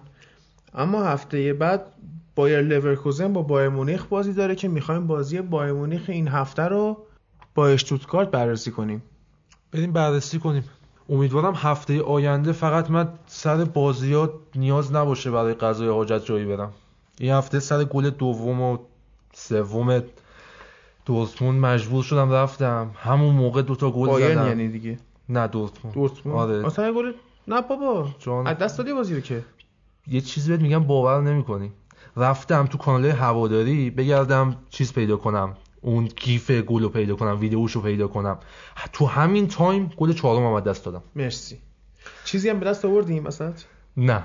اون ویدیو هم پیدا نکردم. OK. بایر مونیخ هم با اشتوتگارت بازی داشت. هانوفر 15 بود اشتوتگارت 16 همه یعنی اون تیمایی در معرض سقوطن. این دوتا تیم یه چیزی که دارن باید جا بیفتن و اگر نتونن برگردن به جدول از اون ور آمار احتمال افتادنشون بالا میره. یعنی در معرضن حالا تیم 18 هم که هیچی ولی 16 هم 17 هم من دو تیم مستقیم سقوط می‌کنه. باید به فکر خودشون باشن. اونور ها... کلن و هامبورگ دو تا تیم باریشه و با اصالت آلمانی اول دوم جدولن و منتظرن اینا بیفتن بیان. بالا. این ترکیب اگه بخوایم دقت کنیم خط هافبک بایرن یه خط هافبک تقریبا کامله. اون عقب جلوی مدافعینش تییاگو و خاوی مارتینزن. این خاوی مارتینزه که بیشتر تو پوشش دادن اون جلو و توپگیری داره کارش انجام میده. ولی تییاگو یکم بهتر تو حملات اضافه میشه. مثلا یه حرکت box to box انجام داد. سی ثانیه قبل گل اومد بین دو مدافع تو اون پاسایی که توی زمین خودشون انجام میدن حریف رو جلو بکشن. تو اون حالت بین دو مدافع قرار گرفت و پاس دادن بهش. یه پاس داد سی ثانیه بعد توپ جلو اومد و اونو پشت محوطه شوت زد و گل شد. یه توپ سوم که فکر کنم سه تا از این چهار گل بایر مونیخ هم رو همین توپای سوم بود. سیستم جالبی بود براش. بیشتر به خاطر همین میانگین قدی بالایی که دارن رو این توپای سوم سرمایه گذاری می‌کنن. انجام شده تا حالا پلن خوبی بوده براشون. این فرمی هم که لواندوفسکی جدیدن گرفته. فکر کنم تو ده بازی اخیرش 9 تا گل زده یه دو سه تا پاس گل داده و یه پنالتی هم خراب کرد که اون روز دوان زاپاتا پنالتی خراب کرده بود. جفتشون گل زدن باز. یه. چیز جالبی که تو ترکیب بایرن الان هست این لئون گورسکا داره قشنگ جایگاه خودش رو پیدا می‌کنه انگار آره. و یه- کوواچ هم می‌دونه اینو قشنگ چه شکلی استفاده کنه ازش. حالا در مورد دورتموند و بایر مونیخ ما توی همین چند روز آینده در دوازده روز آینده لیگ قهرمانان رو داریم و اینا خب به دو تا تیم انگلیسی خوردن. دورتمونده اگه بد شانس نباشه راحت تاتنهام رو حذف کرده. اما بایرن خیلی کار سخت جلوی لیورپول و من به شخص امیدوارم که بازی خوبی رو ببینم و اون نتیجه که می‌خوام هم حاصل بشه. من فقط دوست دارم بازی خوبی ببینم. نتیجه نمی‌خواد حاصل شه نتیجه به من ربطی نداره من طرفدارش کنم دو تا تیم نیستم. فقط بازی قشنگ باشه لذت ببرم ازش. ببینیم مثلا گورتسکا می‌تونه اون ضعفی که تو خط هافک لیورپول هست و بیاد مثلا روش دست بذاره. یا در کنار همین مارتینز و این تییاگو. اگه این سه نفر بتونن خط هافک لیورپول رو از بازی خارج کنن و نذارن توپ برسه حداقل توپ از راه زمینی برسه به مهاجمای لیورپول شاید واقعا بایرن یه کار بزرگ رو انجام بده. حالا چیزی دیگه ای که هست اگر بخوام با همین 4 2 4 که این هفته بازی کردن جلو لستر بازی کنن فکر کنم موفق بشن. چون عمده قدرت بایر مونیخ این چند وقت تو خط هافبکش بوده. لئون گورتسکا که مثلا تو این بازی خیلی خوب به لوا نزدیک می‌شد یه مکمل آره یه سیستم مکمل طور داشتن با هم کار می‌کردن و نتیجهش هم ما دیدیم تو این بازی. حالا اگه این بخواد اتفاق بیفته با اون سیستمی که توپای پروازی بلند رو ارسال می‌کنه آقای فندایک معجزه ای اتفاق نمیفته. مگه اینکه اینا مثلا چون از سرعت پایین دفاع وسط های بایرن میشه استفاده کرد می‌تونن رانین بیهایند کنن و توپ بلند بفرستن. اینا خب مثلا ما می‌بینیم صلاح توی نبرد هوایی شرکت نمی‌کنه. پشت بازیکنه وای میسه. به امید اینکه این جا بمونه هدش پشت- نگیره. آره آره پشت خب؟ دفاع آره، انداختن. آره. تو بایان جواب نمیده. چرا؟ متوملز و زوله این دوتا سرعتشون پایینه. اینا رو تا حد ممکن به دروازه نزدیک کرده کوچ و سعی می‌کنه این فاصله بین دفاع تا حمله رو با دوندگی هافبک ها و وینگراش و دفاع کناریاش جبران کنه. تا اینکه بخواد مدافعا رو جلو بیاره و فشار بیاره به دفاع حریف. این سیستمی که تاتنهام خود آره خود تاتنهام جلو منچستر زد و نتیجهش هم دیدیم چی شد. خیلی خوب اپیزود 21 مون تمومه. میریم آماده بشیم. کم کم واسه اپیزود 22 مون از همین الان هم باید شروع کنیم آماده بشیم. هفته بعد خیلی شلوغ‌تر خواهیم بود. گفتم بچه هایی که رفتن مسافرت و اینا هفته بعد اضافه میشن. و ببینیم چی پیش میاد. احتمال داره که قول نمیدم احتمال داره یه شخصیت عجیب به اون اضافه بشه. تا اپیزود بعد همتون رو به خدا بسپاریم.